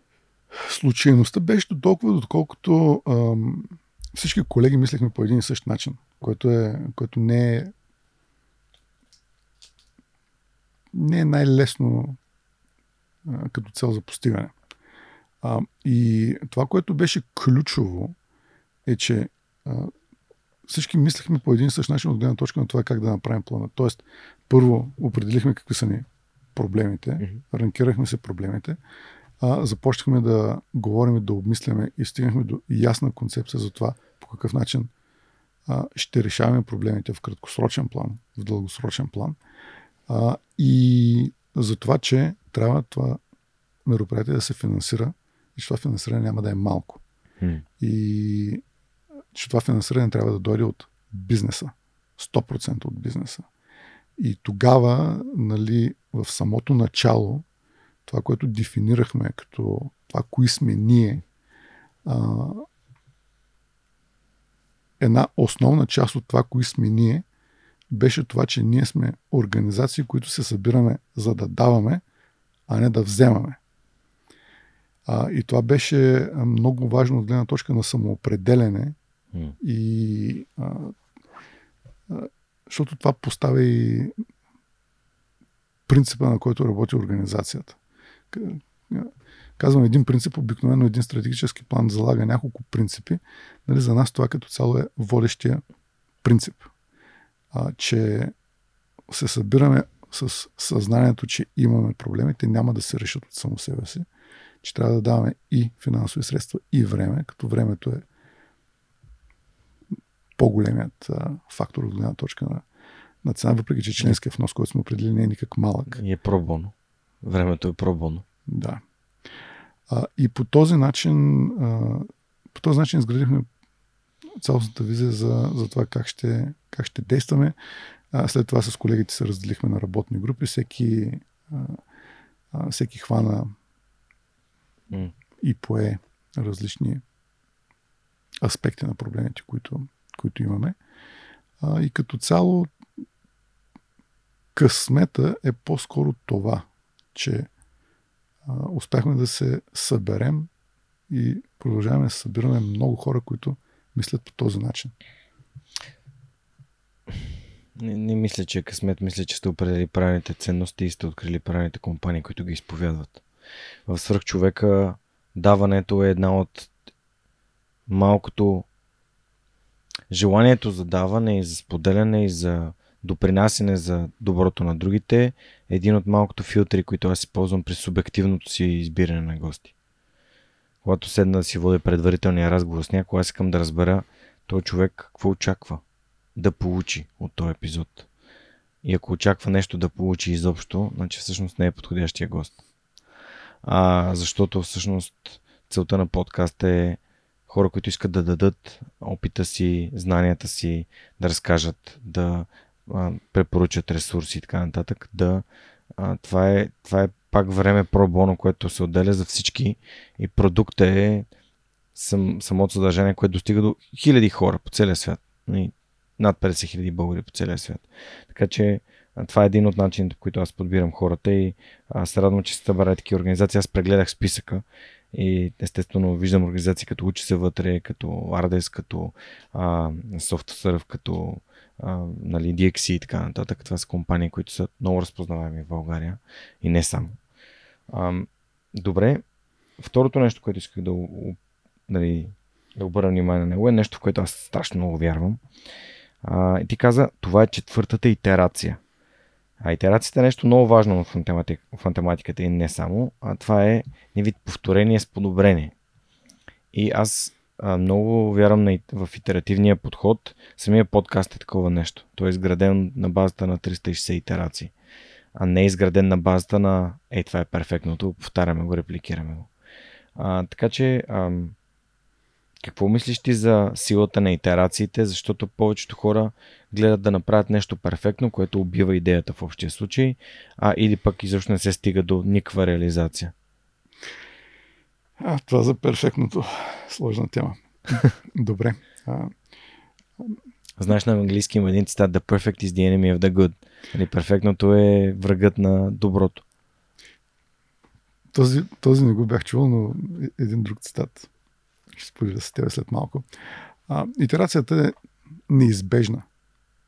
Аз не мисля, че някой може да, да избегне това да, да итерира. То, мисля, че не е в природата. Mm. А сега, когато е осъзнато, е много по-лесно а, и е много по-ефективно. А, тази итерация те беше до някъде и а, обективно наложена от, а, от COVID. Може би, ако нямаше COVID, нямаше да се случи. Най-вероятно нямаше да се случи. А, защото всеки ще си продължи в а, Статуквото. В статуквото, в, да. В релсите, в нормалността. Да. А, всяко, всяка монета има две страни. Всички, всички негативи да са своите позитиви и обратно. В този, този случай не е изключение.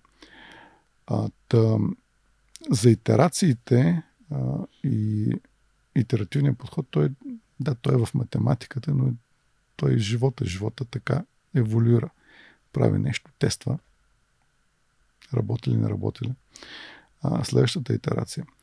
Едно от нещата, всъщност, които основното нещо, което аз научих в областта на информационните технологии, а, по време на магистърската ми програма, имахме такъв предмет анализ и дизайн на информационни системи. Водеше го ветеран в областта. жена с много години опит от първите. Mm. А, и това, което тя казваше, човек, който е минал през много големи, много и големи проекти. И всеки път казваше едно и също нещо. В този бизнес 95% от проектите пропадат, защото екипите се опитват да направят, да постигнат перфектното решение. Това, което ви трябва да правите, това нещо да го помните и да бъдете неперфектни по дизайн. За да бъде, защото останалото поставя в тези 95%. Та, за, за итер, това във връзка с итерациите, mm-hmm. във връзка с... С перфектността. С перфектността, да. А, аз вярвам в това, че трябва да да се стремим да осъзнато да не бъдем перфектни, защото никой няма гаранция, че това, което имаме като хипотеза за перфектно е правилно. По-скоро е гарантирано, че не. А, тук мисля, че е добър момент да прехвърля топката към партньорите на подкаста, няколко компании, които вярвам, че а, помагайки ми, а, помагат на а, по идентичен начин. И ние така помагаме на, на България като цяло или хората, които слушат подкаста. Това са Йотпо. А, първия въпрос е Какви са най-големите предизвикателства, пред които Емил се изправил като съосновател на ShopMetrics и как ги преодоля? Най-големите? Ми, някой от най-запомнящите се нещо, което е променило съзнатостта ти. Това беше страхотен пример. Е, най-големите предизвикателства като цяло са такива, които поставят под риск, риск съществуването. Mm-hmm. И всъщност това, което постави, това, което от тази гледна точка беше най-критично като а, момент. Аз ще продължа да се връщам към, към COVID. Mm-hmm. Но беше точно това, април а, 2020 година. А, нашият бизнес като по конструкция е ориентиран към процеси, които се случват в точката на, на контакт с клиента. Това, което измерваме, анализираме, препоръчваме какво се прави. И в момента, в който този контакт с клиента изчезне, изчезва нашия бизнес. Деме COVID. Да. А, това, което стана април месец е от а, 100% бизнес март, април бяхме на 5%. Не 5% спада, 5%.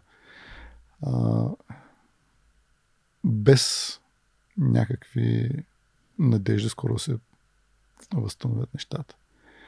И това за една организация, където нали, приходите са функция на това какво правим, е пряко се отразява върху прихода е едно, едно такова събитие. Тоест, бизнесът като стигне на 5% приходите и те.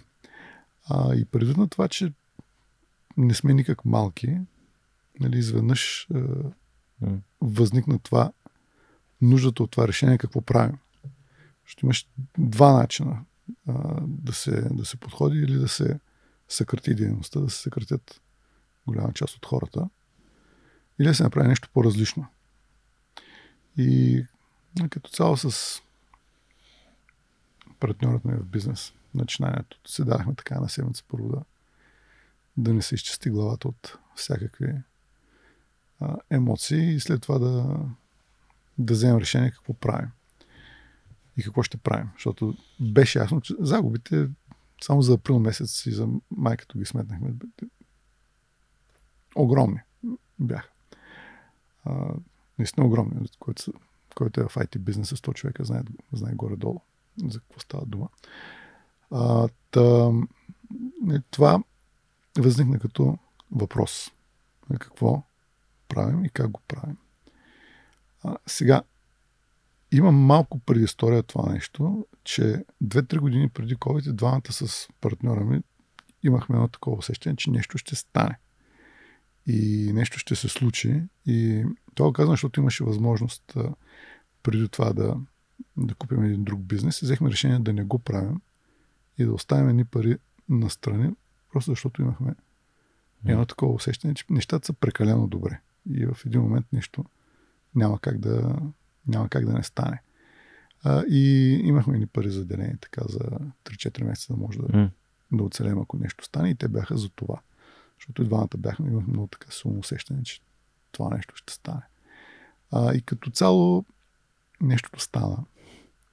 И въпросът по-скоро не беше нали, какво точно правим, а как да, как да подходим най-добре в ситуацията. Mm-hmm. И това, което взехме решение да правим, да започнем да правим нов продукт. Защото видяхме така възможност. Клиентите ни също бяха затворили. Сега, за разлика от нас тук, западния свят се радваше на сериозни субсидии. Всичко, което бяха вкъщи, се получаваха от държавата 80% от възнаграждението. На практика те след това пък нямаха причина да започнат да работят който беше друг проблем, но а, нали, конкретно за нас като, нали, като точка в развитието на бизнеса беше това. Да отделим ни няколко месеца mm. с това, което сме отделили интуитивно за това, да започнем да мислим върху нов продукт, как да, как да го направим този продукт, как, как изобщо от нула да ги премислим нещата на спокойствие. Нещо, което нямаше как да стане в лудницата mm преди това.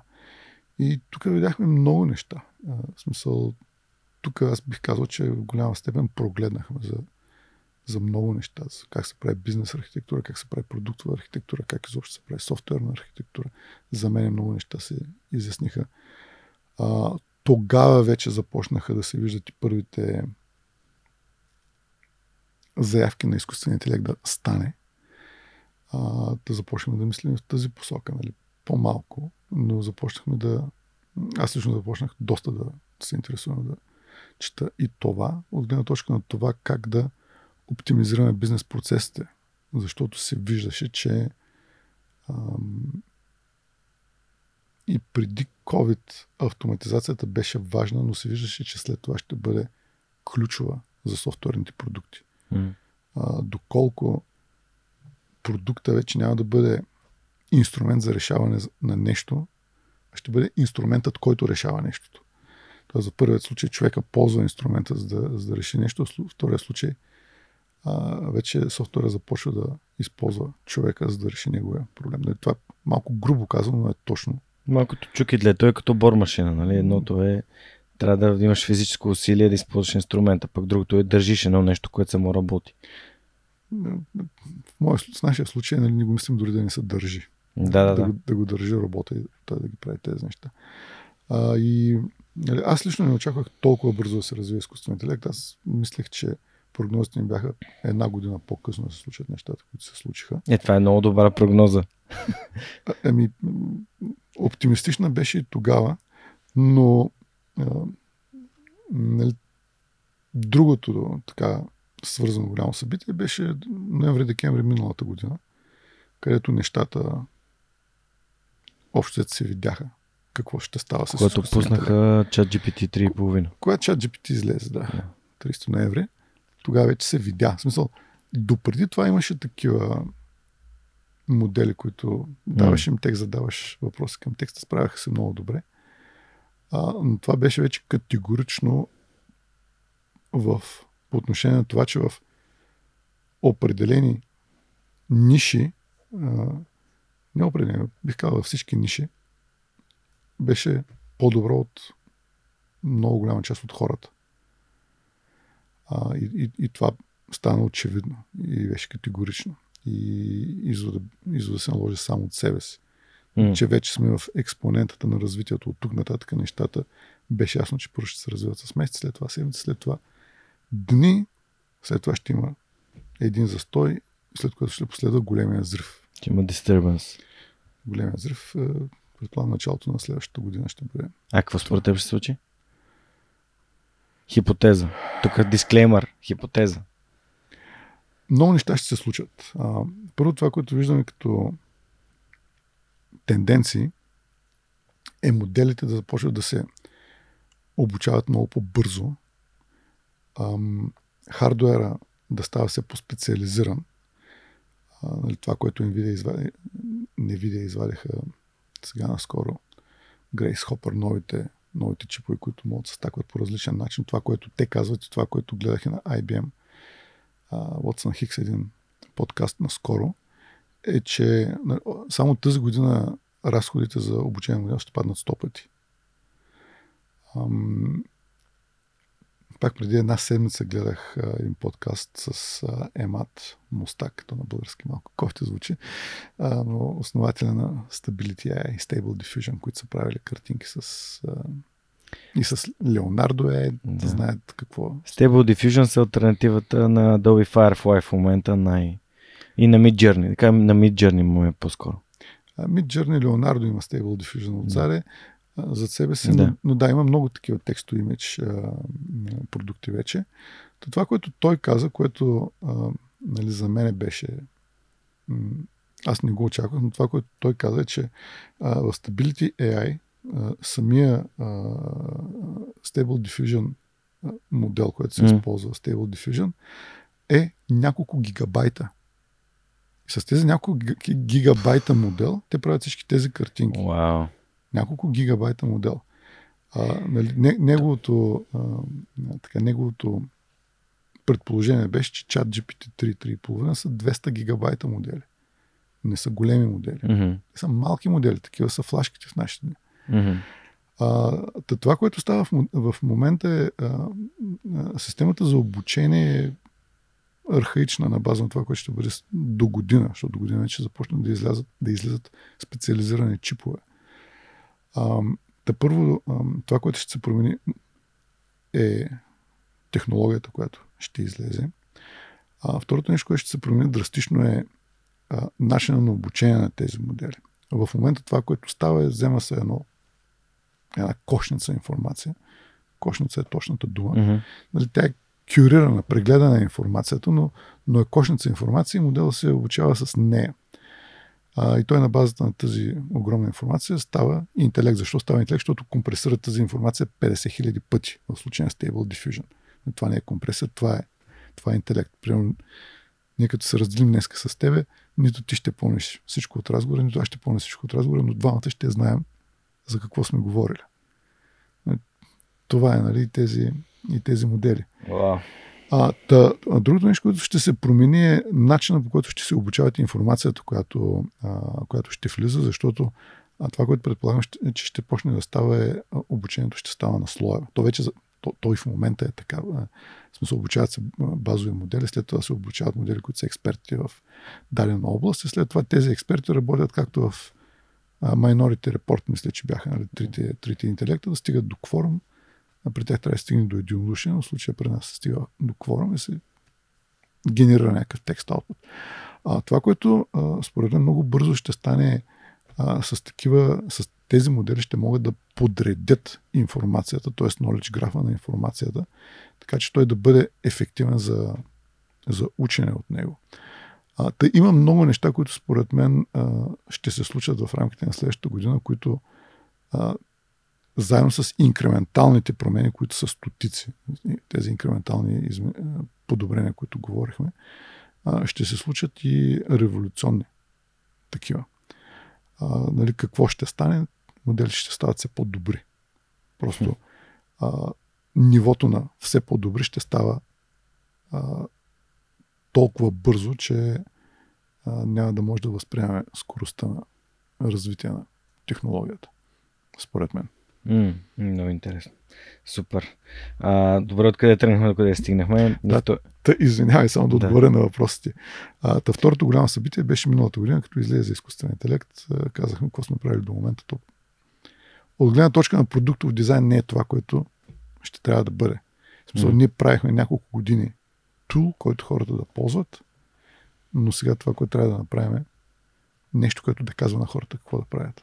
Защото то ще може да го прави много по Защото решението, които ще може да вземат тези модели, на база на цялата информация, която имат, ще са много по-добри от това, което хората ще могат да вземат като решение. Защото няма достъп до информацията а, и после, че Тоест, двата най-големи предизвикателства а, споделяш риска, т.е. да оцелееш и второто е риска на технологичния риск. т.е. да не изостанеш. А то не е риск, то е гарантирано. Да, да, то е гарантирано. То, то, то, промяната е неизбежна, а по-скоро технологично изоставане. То дори няма да е изоставане. А, защото изоставането ще бъде, според мен, при тази скорост, степента на изоставане е толкова голяма, че става нещо друго. В началото, като влязах в а, студиото, започнах да разказвам за... На, на, споделих ти за WhisperX, нали? Да. А, и всъщност това, че в момента използвам а, езиков модел, за да описвам епизодите, за да мога да наваксам с съдържанието, което mm-hmm. го няма на сайта и после го прекарвам през а, чат GPT базирано друг а, друг AI, който се казва Claude AI, който mm-hmm. пък взима файлове в текст и той ги анализира и ми каза, окей, дай ми теми, книги и всичко и той е брутален и всичко се случва за няколко часа, тъй като не ми е GPU оптимизиран WhisperX, т.е. не се а, самия модел не работи оптимално бързо на моята машина, поне за сега, въпреки че е машина от Ardес. А. До година ще работя на телефона тези неща. Това, това ще бъде прекрасно. а, да, така че а, просто затова ти се засмя и сега ми става ясно, че дълбаеш доста в темата. Това е супер интересно. Добре, втория въпрос е каква е ролята на ИКТ Кластер Варна за подпомагане на иновациите и развитието на сектора в региона?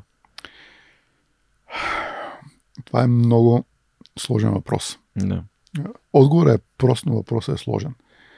А, защото за да мога да отговоря на въпроса, трябва да поставя нещата в контекст. Да. А, за да се случват иновации, да. трябва да има кой да иновира. А, обикновено иновират хора. Сега, в бъдеще, да, както стана ясно. Както стана ясно, а, всъщност и това го слушах днес сутринта преди, преди нашата среща. Пак Емат Мустак каза, че на друг негов подкаст е, че на тест на креативност вече AI моделите показват по-висока креативност от хората. Не съм виждал теста, така че е, нали, нямам повече информация, но а, в контекста на, на иновациите, иновациите все още се правят от хора. Mm. А, и, и още дълго време ще се правят от хора. И за да могат хората да, да направят, да иновират, а, са нужни няколко неща. Първо, хората да ги има. Това е номер едно, хората да ги има. а, и второ да знаят как да иновират. И вече каква е ролята на клъстъра? По отношение на първото нещо, хората да ги има.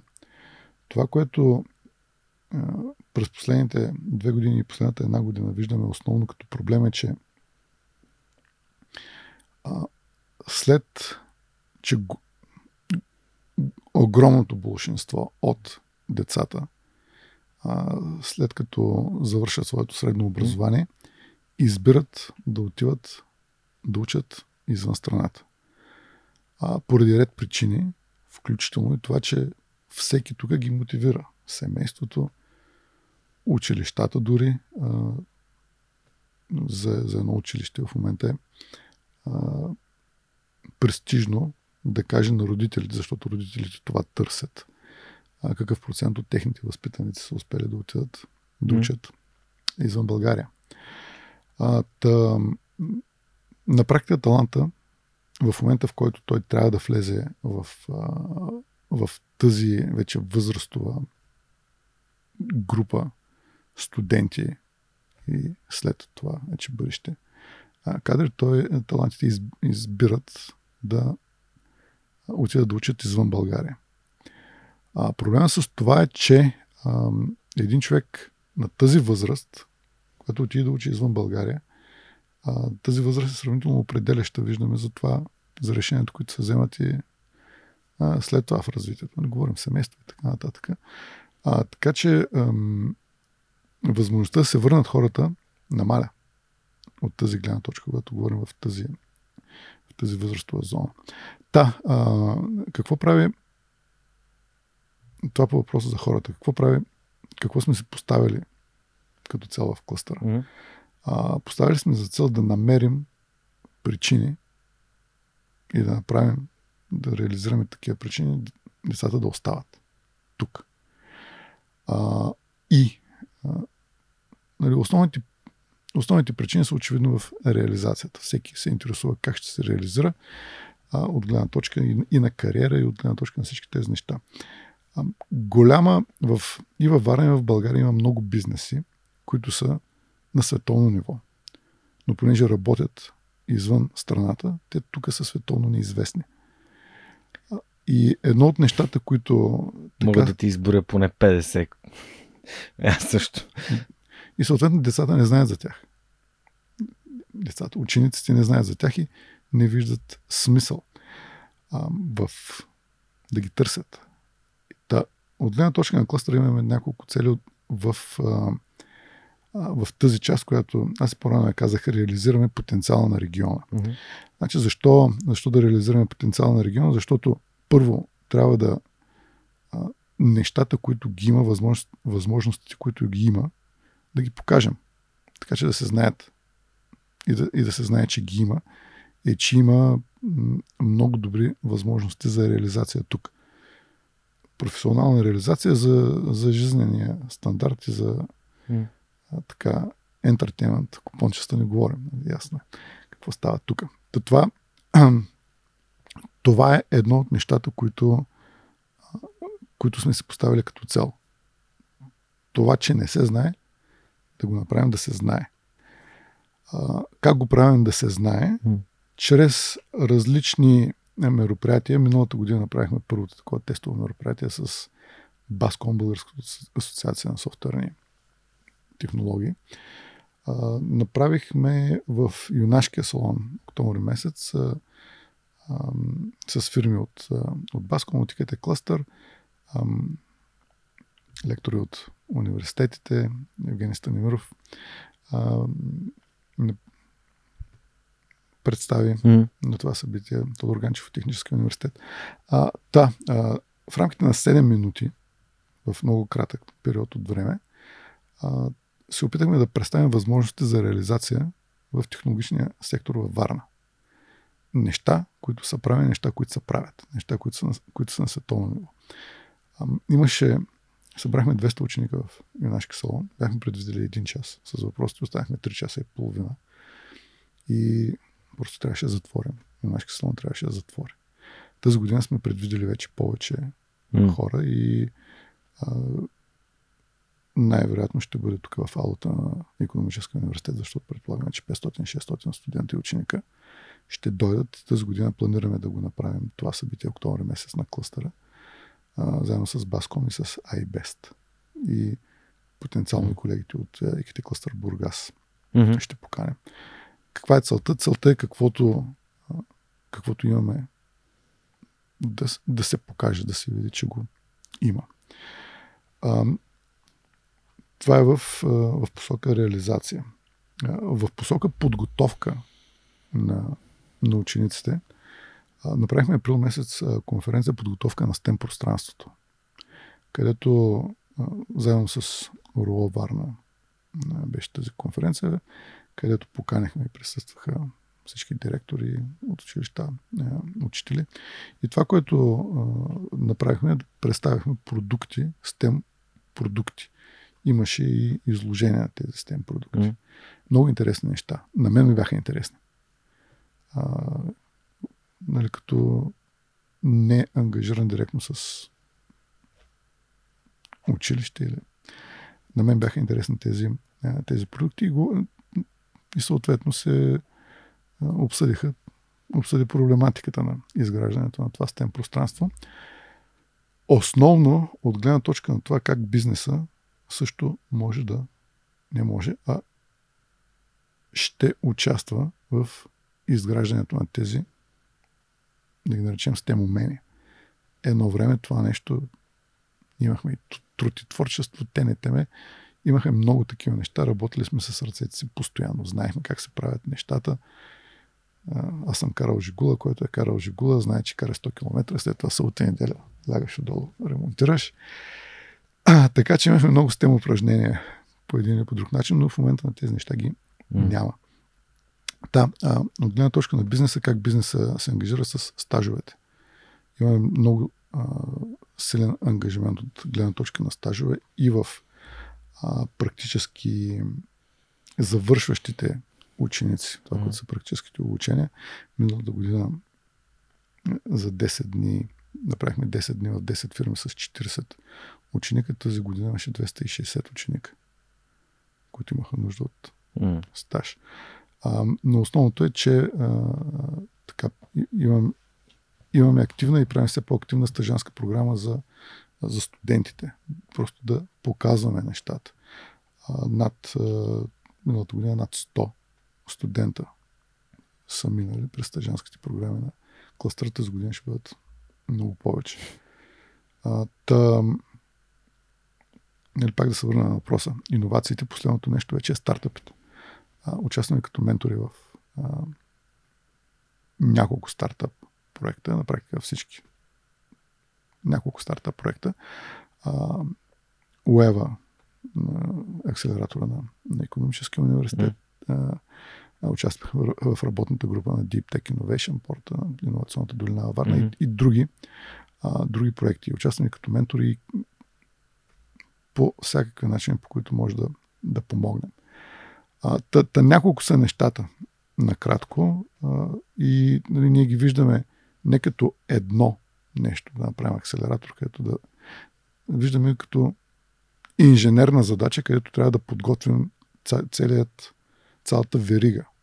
От начало предприемаческото желанието за предприемачески предприемаческа насоченост, mm. да се знаят кои са фирмите във Варна, на, при които може да се отиде, че всички че фирмите, поне в, които са в кластера, е, много други са отворени за такива неща, ще помогнат. А, и като цяло а, това, което ние виждаме като иновационна екосистема е от началото до mm. края. Супер. А, пожелавам успех. Благодаря на нашите приятели от YouTube за страхотните въпроси. Отново тук влезохме в едни 20 минути, което беше много яко. Аз знаете и от са софтуера за сервис компания, която преди а, няколко години придоби SMS Bump, платформата за SMS маркетинг и сега продължава да развият екипа в, в София, който разработва този специален продукт за e-commerce търговци. Ако имате желание да може да зададете въпроси на моите гости, имате интерес към това да бъдете компания на световно ниво, разгледайте отворените позиции в сайта на Yotpo. Заговорихме с EKT Cluster, но има ли визия на EKT Cluster за развитие на изкуствения интелект и защо това, което предстои а, във Варна конкретно? Много важна е тази тема. Не само за бизнесите по-отделно, а изобщо за... Може би ще го започна една стъпка по-рано. А, нали, ти вече сподели, че ти използваш различни инструменти на изкуствен интелект за оптимизиране на, твоята работа. Като цяло ще бъде невъзможно да си, според мен, ще бъде невъзможно да си продуктивен от гледна точка на участие в нашия бизнес, в IT бизнеса, а, без, а, без използването на такива инструменти, mm. без познаването на тези инструменти. А, така че има няколко неща, които а, за мен са много важни да, да започне да. Първо да започне осъзнаването, че е нужно това нещо и защо е нужно разбирането, много доброто разбиране за това как работи изкуствен интелект и как ще работи в живота на хората, не само в писането на домашния есета, а и в а, тяхната трудова кариера след това.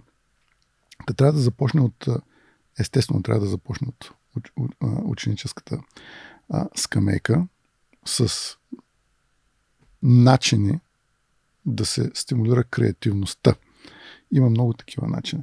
Но няма да говоря за това в момента. Това, което е по-важно е, че Варна има традиции, има и хора, които са експерти в, в областта. Споменах по-рано, че купих наскоро книгата на Артур Кордон в Техническия университет. Професор Тодор Ганчев е също човек с много години опит. Mm-hmm. Те правят много интересни неща в тази област. А, да, от гледна точка на бизнеса, изкуствен интелект в бизнеса, а, развитието на. Развитието не. А, възможността да работим с тези хора на местно ниво е ключово за това региона да бъде, първо бизнеса да бъде по-продуктивен, да, да започне да става по-продуктивен, а, което неминуемо е ключово и, а, и за способността на бизнеса на региона да, да бъде по-инновативен и да създава повече, повече стоеност. Та, а, от гледна точка на клъстъра, и къде е клъстър Варна, изкуственият интелект ключова тема е. В момента сме все още неподготвени, а, но това, което сме планирали, първо а, имаме план като, като бизнеси а, да направим няколко тестови а, вътрешни лекции, за да завъртим колелото, да видим кои неща а, ще са ни полезни, кои неща, неща не, няма да са ни пряко полезни. В идеалния случай нали, аз виждам много възможности за, за колаборация. Бизнес проекти с а, експерти, които ги има във Варна на академично ниво а, и свързани с тях а, докторанти и, и магистри. Та, има едно голямо така а, поле за изява в тази област, което наистина пропуск е в момента на кластъра, че той пропуск и не пропуск, защото нещата се развиват много бързо, но е тема, по която Mm. Планираме да работим интензивно в непосредственото бъдеще с тези хора. Понеже ти спомена за а, подкасти, които слушаш и така се поддържаш а, в момента на изтичане и създаване на тази информация, свързана с изкуствения интелект. А, има ли подкасти, които слушаш? Може ли да препоръчаш някой? Няколко да. Сега, що се отнася до изкуствения интелект, аз се опитвам макар че е невъзможно, се опитвам да, да следя какво става. На седмица а, инвестирам между 10 и 20 часа само да, да слушам неща и да гледам а, а, включително и подкасти и обучения по темата. А, това, което е най-бързото, а, което ще даде а, в много малко време много информация за това как се движат нещата, има подкаста на Мат Wolf, futuretools.com е сайта му. А, той прави всеки ден има по около 20 минути и края на седмицата има 30 минути обобщение на това какво се е случило през седмицата. А, и това, което всъщност а, като най-ефективно от към бюджет, време, информация, неговия седмичен подкаст е а, според мен е най-така най-доброто. Там нататък вече темите, които следя са нали, в тази област са много специализирани, така че не мисля, те са наистина много специализирани mm. мисля, че а, а, така ще има интересно. Но а, от гледна точка на това как а, мислят големите, а, следя когато имам възможност на Лекс Фридман. Той формат е същия като, като твой, сега осъзнавам а, това нещо. И се радвам, че всъщност вече има в България такова нещо, защото и в България има много хора, които трябва да се чуят. От 7 години. А, аз просто не говоря чак толкова много за бразилско джуджицу и за джудо като него, но а, човека си е черен клан в двете и има право колкото си иска. Така че кефа, му се, че а,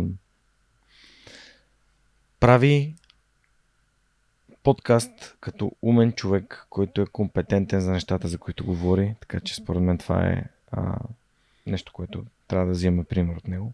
Да, това наистина е различното в него. Човек е супер умен, дори, дори е в нърд частта на някои от темите, които, за които говори. За мен това, че а, един такъв човек става известен е хубаво. Да.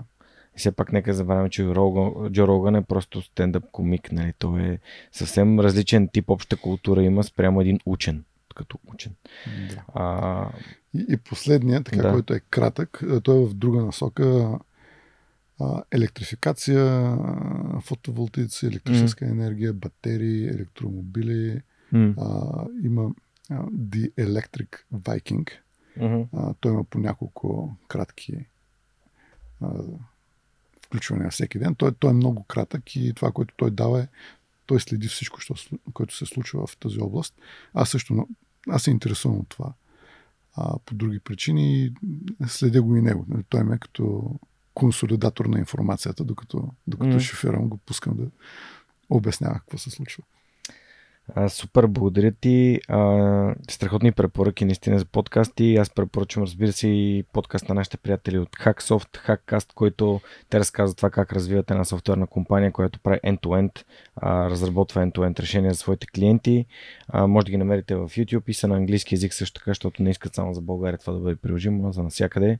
И благодаря за, че ни подкрепят, а, подкрепят свърх човека. А, не знам дали си бил на HackConf, това е една страхотна конференция, която се надявам скоро да се върне, защото покрай COVID също тези живите събития понамаляха значително. Да. А, следващия, следващия ми въпрос естествено от а, а, Суперхостинг, които са хост, хост, хостват сайта на свръхчовека и съответно са най-голямата хостинг а, а, компания на, на Балканите. А, каква е ролята на сайта на ShopMetrics и защо според теб е важно стартъпите и защо бизнесите да имат собствен вебсайт?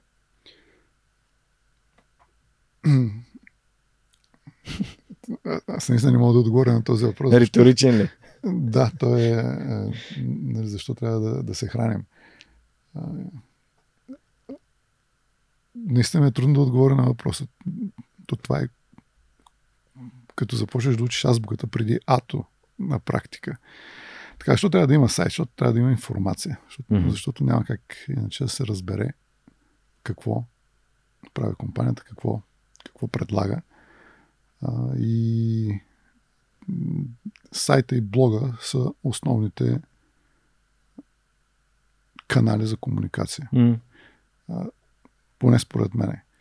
А, останалите а, са важни, а, но така или иначе в... Зависи какъв е контента, който какъв е контента, който се споделя. Mm. Нали, ако говорим за бизнеса, доколкото разбрах, тук става дума защо е важно за бизнеса, основният контент, който ще бъде така поне в моята представа споделена, е този, който е свързан с това как компанията създава полза за, полза за клиента. Медиите могат да бъдат различни, но в край на краща трябва да има някъде, където тази информация в формата поне на брошура да се консолидира. Mm, супер. Благодаря ти. Работим аз... с тях, те имат невероятен сапорт. Така е. Съгласен съм. Наскоро трябваше нещо да, да добавим някаква функционалност заради MailJet, един от имейл клиентите покрай подкрепата в Stripe, която имам на сайта си и веднага реагираха. Да. Сега ми казах какъв проблем, аз им писах те. Ние сега ще го правим, ще ви се обадим. Да, много са добри, саппорта е много добър. Супер. А, благодаря на Суперхостинг, че ни подкрепят. Знаете, ако имате нужда от нов хостинг или просто да направите така, че вашия бизнес е онлайн, А, това е емисията българските бизнеси да бъдат 100% онлайн.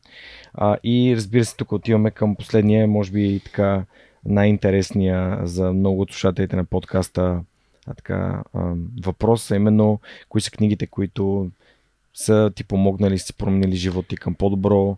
А, тук спомена за Майкъл Портер, не знам дали някаква негова книга ще препоръчаш, но ти прецени някои препоръки за качествени книги. Аз много обичам да чета. За съжаление, напоследък не остава време и повече от информацията е, е консумиран в насипен вариант, т.е. в mm. аудио, в аудиокниги, но въпреки това си купувам. Обичам да си купувам книгите и така си ги и в, нали, вкъщи в библиотеката, и в офиса си има библиотека, защото просто е друго. Друго да се отвори книгата. А, Майкъл Портър, а, те неговите книги са основно учебници, затова, затова не би ги препоръчал, но, а, но това, което при него е ценно е това, което в YouTube може да се намери като keynote mm. а, представяне. Защото той е много силен в, а, в това да събере много информация в, а, в кратка, кратка, един час презентация, но това, което той събира в, в един час презентация е много. Е много. Пак по време на COVID, и това много така помогна и в организацията на, на нещата в клъстера, той развива тази концепция за, за споделеното, не споделеното, е за споделено е точната дума, но не е това, което той има предвид. А, споделената стойност, която споделянето на стоеността, която се създава от, mm. от, от, от бизнеса. А, не само с клиентите, а с, а, с цялата среда и как това нещо помага на бизнеса. Значи аз мога да кажа по, по това нещо. Поне започнах с Майкъл Портер. А, да, Майкъл Портер го чета. предпочитам да го слушам. И това е което искам да кажа и, и препоръчвам той да се слуша, особено препоръчвам да се слуша Майкъл Портер, Keynote, нещата, които говори, просто защото mm. забавно, много информация а, а, в, в малко. Това, което а, за това за споделената, mm. споделянето на създаването на стоеността и на ползата, а, по време на COVID беше, но вече към края в, и в началото на клъстера, случайно попаднах.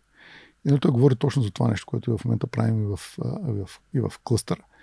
И, и това е много интересно като концепция, как, а, как участието в такива организации помага на бизнеса. Mm-hmm. Обръщам го на 180 градуса това нещо. А, и сега ще обясня защо. А, защото когато бизнеса влезе в такава организация, а, вече се променя начин на мислене на 180 градуса. Примерно, аз в моята, организ... моята организация съм управител, CEO. Или нали, като цяло работим по друг начин. Раздават се задачи, задачите се следят, цели. В организация като клъстъра аз съм в ролята на обслужващ персонал, въпреки че съм председател. Нали, председател е, тук е най-високата форма на обслужващ персонал, след това управителен съвет, а след това са работните групи. Защо? Защото целта на тази организация е да създаде условията всички да могат да заедно да създаваме тази полза за, за обществото. Та, затова Портер за мен е добър, защото той е и от едната страна. Нали, аз споменах по-рано за, за бизнес архитектурата така, как, как се подрежда един бизнес от стратегическо планиране до чисто оперативно. Каква е анатомията на бизнеса. Той, той ми е номер едно в mm-hmm. тази част, той ми е номер едно и в другата част, където нещата са обърнати на 180 градуса. А, от тази гледна точка той е човек, който следи чета и а, нали, при него дявол е в детайла, нали, малките неща, които обяснява. Много обръщат, mm-hmm. а, много обръщат така а, мисленето. А, а, така, значи той е, той е от гледна точка на бизнеса. От гледна точка на изкуствен интелект, книги напоследък не съм виждал неща. Не знам дали има време да, да. се издаде на такава книга. Аз, аз не знам. А, Артур Кордон, всъщност, на него преди две седмици купих а, неговата книга на скоро издадена. Артур Кордон е от Варна. А, започнах да я чета, но съм само в началото още. Аз съм бил на негова лекция и, mm. а, и съм сигурен, че книгата е добра изцяло, въпреки че не съм, не съм я приключил, но, но това е всъщност единствената така книга, изкуствен интелект, която съм купил. Всичко друго е, а, всичко друго е, е онлайн. И вече в другата крайност нещата, които, които ме интересуват е как като има време или хвърлям един поглед какво е писал Юнг или чета някой от слушам някой от аудио mm. книгите, но, но това ме е така в другата крайност, крайност интереса. Добре, някоя фундаментална тип бизнес предприемачество книга, която ти е направа впечатление? Фундаментална в какъв смисъл? Еми, в смисъл нещо, което ти е дал концепция, която си няма. Това, което ми разказа за ам, за нещо, което поражда осъзнатост, което нямаш. Портър. Да, това е твой човек. Това е, да. В смисъл, че това са нещата. От там нататък, нали, това, което липсва при него, е цялата концепция за продуктовия дизайн, а, има на Strategizer две книги, а, които са свързани mm. с, а, с това нещо. Той май говори за стратегия почти изцяло. Така че. А, той говори за стратегия почти изцяло, но последните години негови думи. Това са негови думи пак на, а, пак на такъв кинот. Това, което каза, е, че нали, аз цял живот говоря за стратегия, обаче сега разбирам, че има и други неща. Супер. Благодаря, благодаря ти за тези препоръки. А, добавям си българи на Артур Кордон и защо да. даже не бях чувал за него. Очевидно. Варненец. Виден Варненец плюс това. А, рубриката с препоръчените книги, както и регистъра, там където всички са записани. С... Забравих най-важното. Което? На професор Станимиров двете книги. Те са всъщност двете книги, които прочетах изцяло последно. А, у да, две книги ли? Да. И двете, и двете съм ги прочел от, от начало до край. И многомерната стратегия за вашия бизнес, белите петна. За белите петна дори има история, която е така много, mm. много интересна. Професор Станимиров ме, ме покани и като... Бета читател. Да, като бета читател на втората и като на промоцията на книгата mm. да споделя мнение. А, от гледна точка на практико-приложност, mm-hmm. а, в смисъл за бизнес от всякакво естество, а, бих препоръчал многомерната стратегия а, като първа mm-hmm. книга. А, тя е лесно се чете. А, сина ми стигна а. от той е на 11 години. Взе го от тенис. Той беше на тенис, докато стигнем до вкъщи с няколкото спирки. А, беше към 30-40 минути, прочете първите 60 страници. И след, след, след това се взе в училище. Видяхме един ден в чантата, даже направих снимка. А, та интересна е. Интересна е за всякаква аудитория. А, многоберната стратегия. Белите петна е по-сложна. Mm. А, но пък на мен е по, по-близко до това, което. Е, супер готини препоръки. Аз а, и ги получих с посвещение от а, автора. Така супер. че прибирам се в София и почвам да чета. Благодаря за тези препоръки. Моля. А, благодаря, разбира се, на Сторпол, които си осиновиха тази рубрика, както и регистъра на свръхчовек, където публикуваме всички препоръчени книги в подкаста до тук. Знаете, те също са с компания, която прави бърз и надежден софтуер за дистрибутирано съхранение на данни в облачна среда на световно ниво. И ако искате да чуете епизода с Боян Иванов, един от съоснователите, 298 е номерът му, може да го видите в YouTube или в платформата, в която слушате свръхчовекът. А, добре, окей, минахме по тези неща. Добре, ти, ти каза, че ам, всъщност ти така мислиш и четеш. В смисъл на изчетене, така, развиваш себе си. А, имаш ли някакъв конкретен софтуер, който използваш, който ти оптимизира времето или прави нещата много по-лесни за тебе в чисто професионален план? очевидното.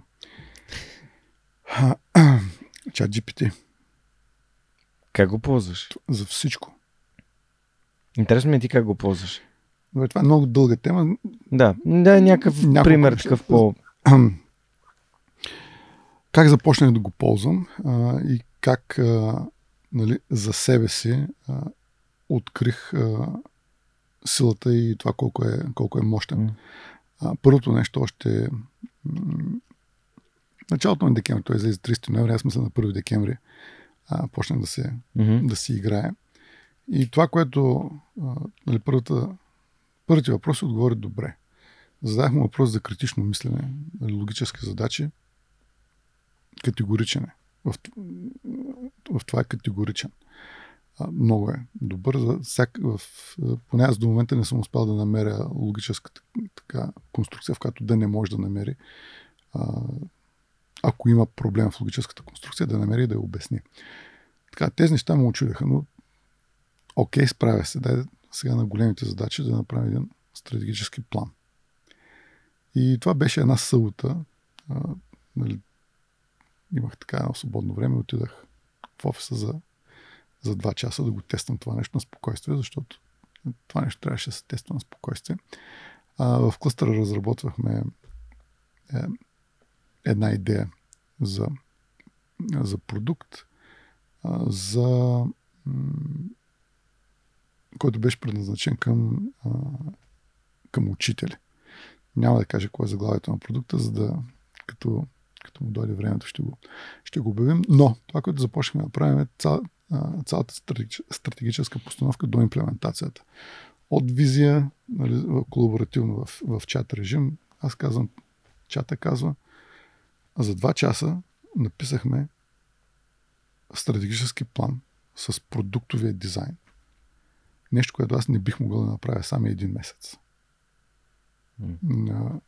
с детайлите, а, с. А, нали, това, това за маркетинг, комуникациите, нали, за постовете, не ги броя, защото те вече всеки, всеки ги прави. Тогава беше все още нещо ново, но, но изградено нали, като маркетингов календар, маркетинг, комуникационен календар с в коя медия, кога, какво да се каже, как да се организират конференции, всичко това а, за два часа го направихме.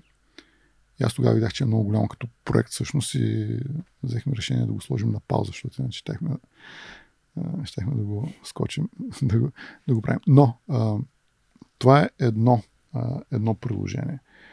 А, другото нещо, което е така ключово е контрааргументи. Имам така асоциация, мисля това нещо, дай ме контрааргументите за това. Много е добър в контраргументи, във всякакъв. А, а... Осветява бели петна, викаш. Да, много е добър в, в белите петна, добавя и, осветява. Аргументи и контраргументи. А, бизнес решения, които трябва да правим сега, практически пример. А, от гледна точка на това да оборем мита, че не може да създава. А, това, което а, така по който работим от месец май тази година като фирма, като организация, много интензивно е а, създаването на пълно разбиране на пътя на потребителя в бизнеса. Нали, това, което се нарича Customer Journey, Customer Journey Map. А, потребителска пътека. Потребителска пътека. Така се превежда от маркетолозите. Добре, потребителската пътека. Много четахме по въпроса, от гледна точка на това какво представлява, как, как се организира. От наша гледна точка ни какво правим, ние събираме, понеже имаме много информация от mm. онлайн ревюта, от а, а, въпросници, всякаква текстова информация. То това, което беше като, като задача, да вземем текстовата информация, да анализираме и да изградим пътеката на потребителя от гледна точка на това какви са стъпките и какво се случва в стъпките, за какво говорят хората mm-hmm. в стъпките, какъв е, а, каква е емоционалната метрика във всяка една от стъпките. Това беше задачата. А, и а, това нещо вече го направи, направихме го изцяло AI pre-assisted говорим ние. Защо? А, защото направихме Отначало направихме тези пътеки на ниво индустрия. Видя се, че не работят.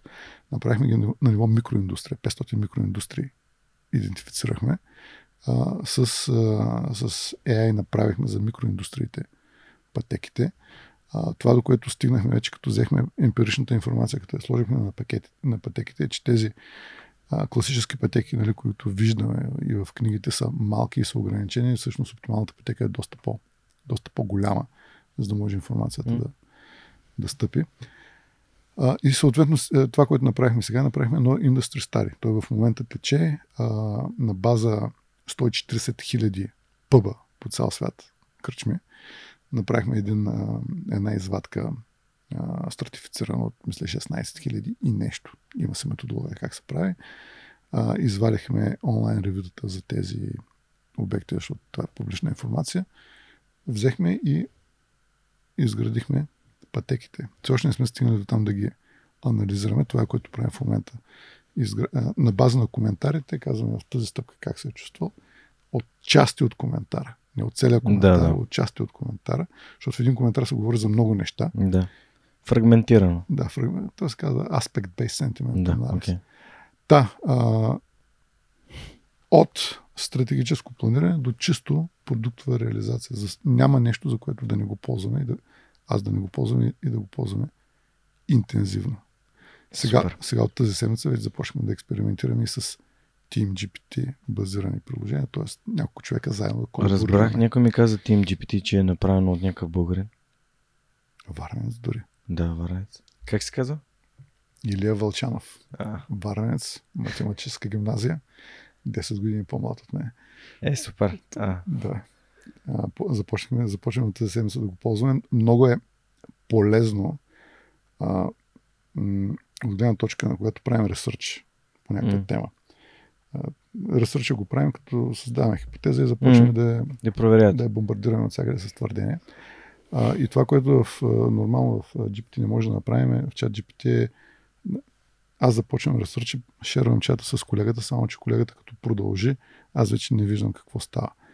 Нали, TeamGPT за мен категорично решава този проблем. Почнахме да експериментираме за такъв тип ресърч. Не, като едно време споделената таблица в Excel. Не знам дали си спомняш преди клауд базирания офис, имаше споделена таблица в Excel, която се правеше по един абсурден начин. И ако двама души едновременно са в таблицата, те не виждат, че другия пише, обаче ако един я седне, той оверрайтва това, което другия е написал и става ужас. Аз това го имах в за техник преди 10 на години. Преди да има Google, Google Sheets, Google Sheets не се пускат в такива сериозни авиационни компании да се работи с такъв тип продукти. Виж сега, кален се в битка. Да, кален съм в битка, наистина.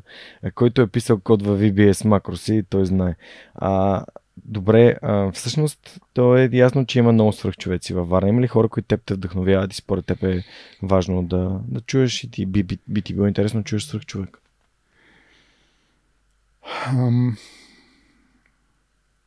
То, първо по темата за свръхчовека, как, mm. как аз се виждам ам, и какво се надявам да стане. Mm-hmm.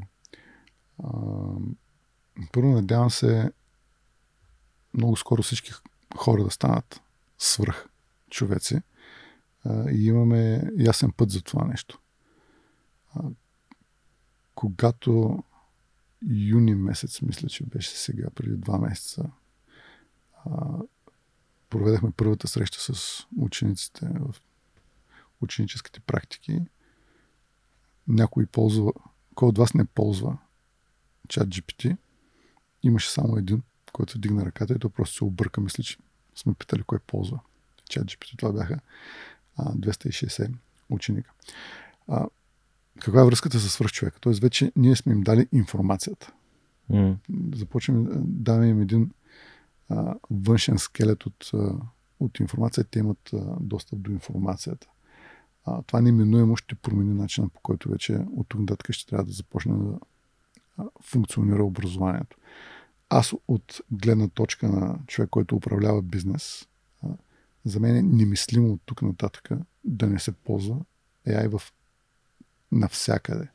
От планиране до изпълнение, при нас дори в продукта ни ползваме AI в продукта. Mm. А, но окей, да, да махнем продуктите, ние сме софтуерна компания, но а, в ежедневните неща, вземането на решение с дай ми контраргументи, а, мисля това нещо, логически издържано ли. Ам, тази тема, това е концепцията ми, дай ми альтернативни концепции. Неща, които просто да разширят хоризонта на мислене. А, и това разширяване на хоризонта на мислене неминуемо води то при мене доведе за, в рамките на няколко седмици до промяна на начина на мислене. Аз мога да кажа, че мислех mm. по един начин преди 30 ноември, по различен след 30 ноември. Добре. Миналата година.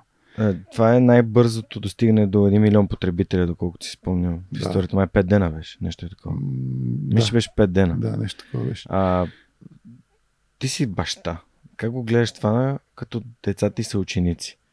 Как го гледаш като не собственик и човек, който развива бизнес и а, ами по-скоро като нали, човек, който е минал по пътя на събиране информация по трудния начин и сега децата и да сте ученици двамата, двамата сина. Двамата са ученици, да. А, голема го ползва повече, голема 11 да. и половина. А, малкият 9. А, голема го ползва повече. А, какво прави? Той всъщност, те ползват повече а, генерирането на картинки. Mm-hmm. А, те правят а, големия си Максим се казва mm-hmm. той. А, това, което прави в момента е видеоканал за mm-hmm. мравки, отглеждане на мравки. А, супер. Да, и прави логата си, yeah. прави видеята, mm-hmm. ги прави, генерира много картинки с... Mm. А... Казах супер, защото мой съученик от немската гимназия в София едно време, това е било 2003 4 5 година, а, по BTV бяха правили репортаж за него, защото си имаше ферма за мравки в, от тях. Еми, ние вече имаме вкъщи.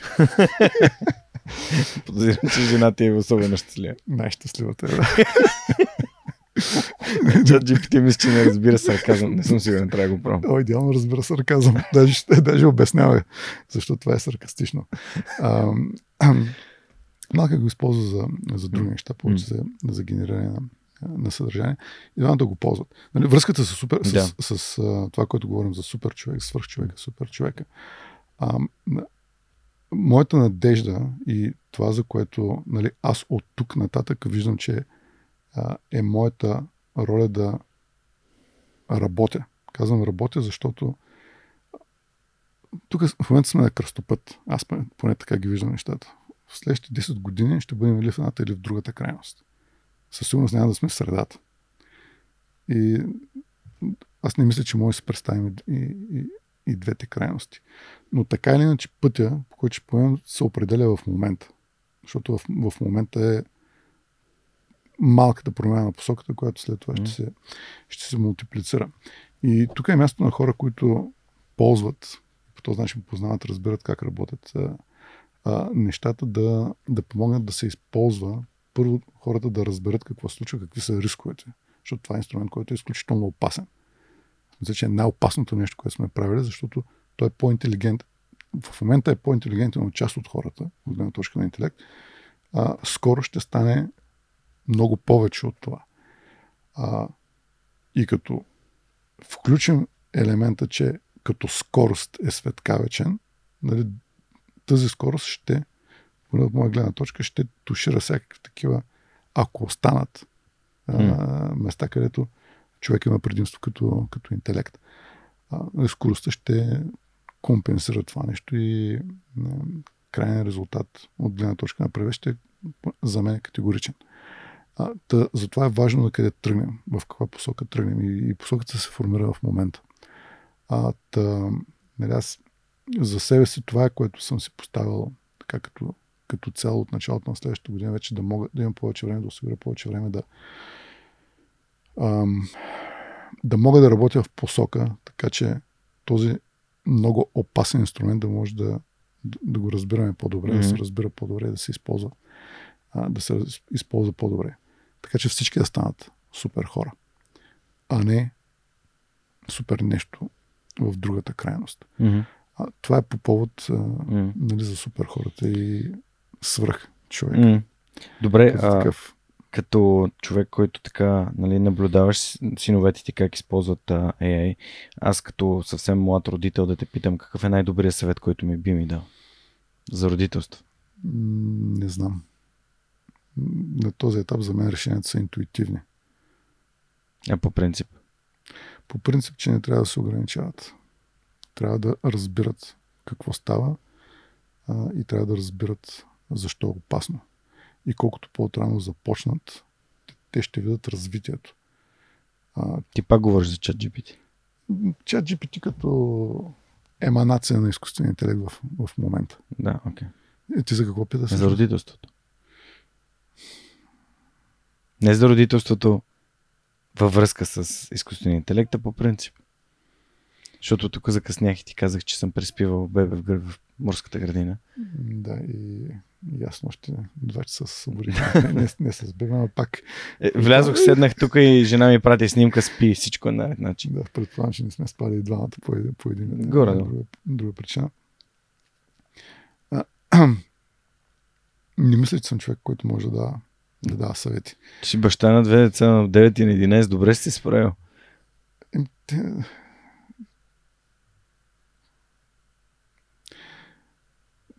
Да, но не съм сигурен доколко това е заради мен или въпреки мен.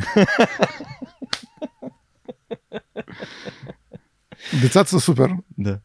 Но не съм сигурен, че аз мога да взема кредит за това обичам, нещо. Много обичам да връщам вниманието на хората към 53-ти епизод Жоро Блажев, когато не беше водещ на, на кафе и не присъстваше в телевизията и не беше такъв инфуенсър виден, но много му се радвам за нещата, които говори и тогава той беше казал, че едно от най-важното нещо на успешните хора е да могат да се самоиронизират, за да могат да поддържат и то е един такъв щит, който ти се чувстваш винаги защитен, защото не се взимаш много на сериозно.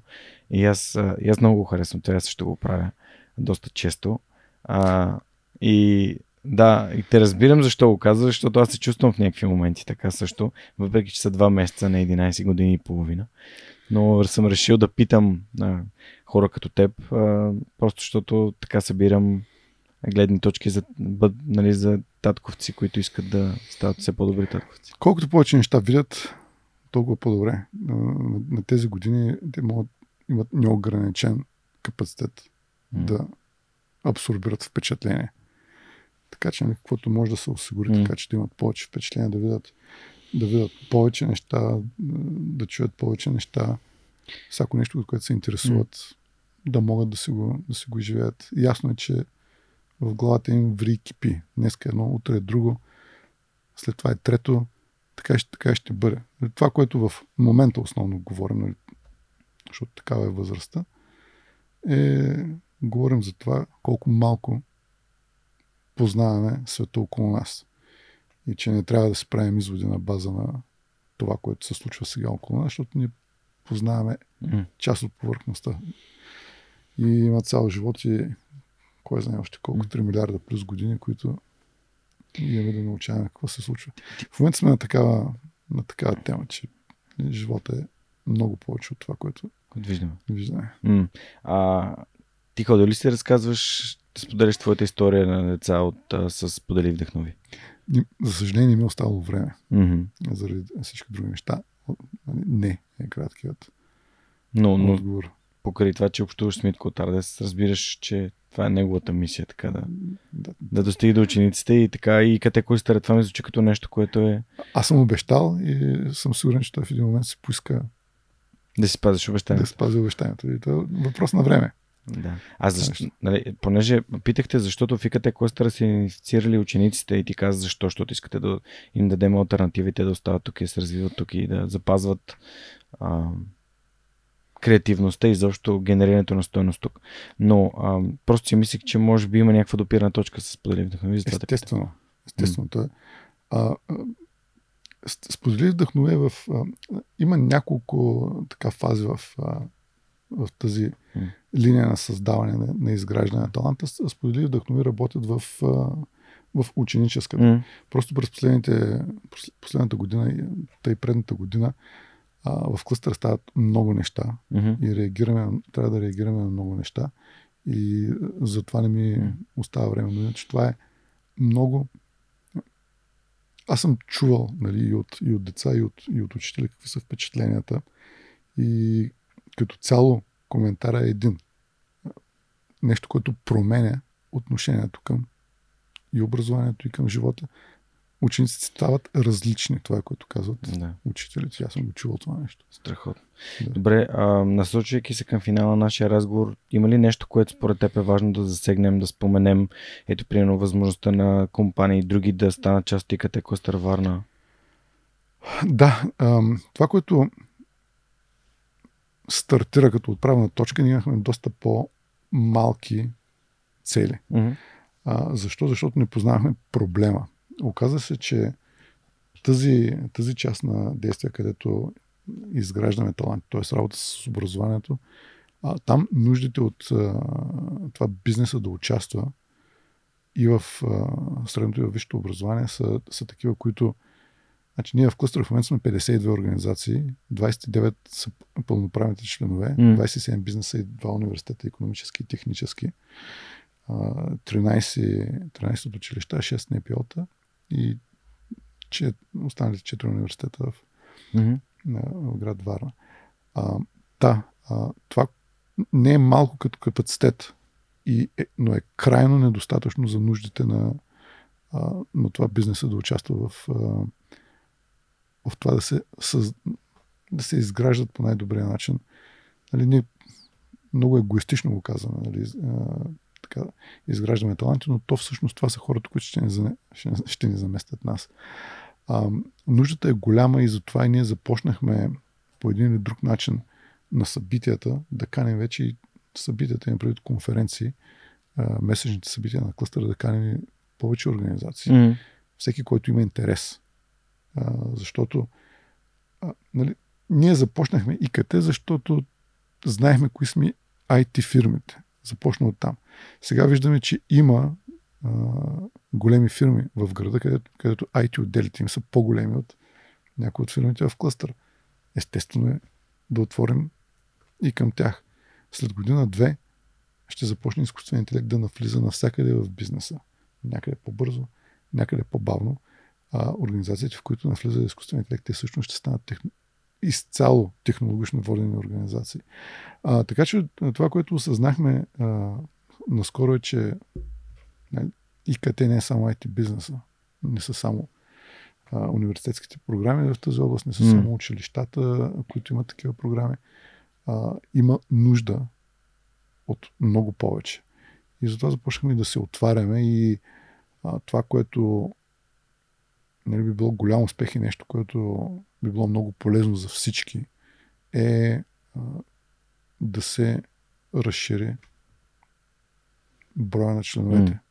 Дори да не са членове, има и организации, които по една или друга причина не могат да станат членове, но активно участват да. а, в нещата. Има нужда от повече Супер. капацитет. И пожелавам успех. Нали, просто аз а, съм много впечатлен от а, от теб, като седиш срещу мен и като ми разказваш някакви неща и аз съм вау, а, не, изобщо не се бях замислил за това. Това е много добра идея. Просто мозъка ми непрекъснато штрака, докато те слушам като на лекция. Съм благодаря ти за което.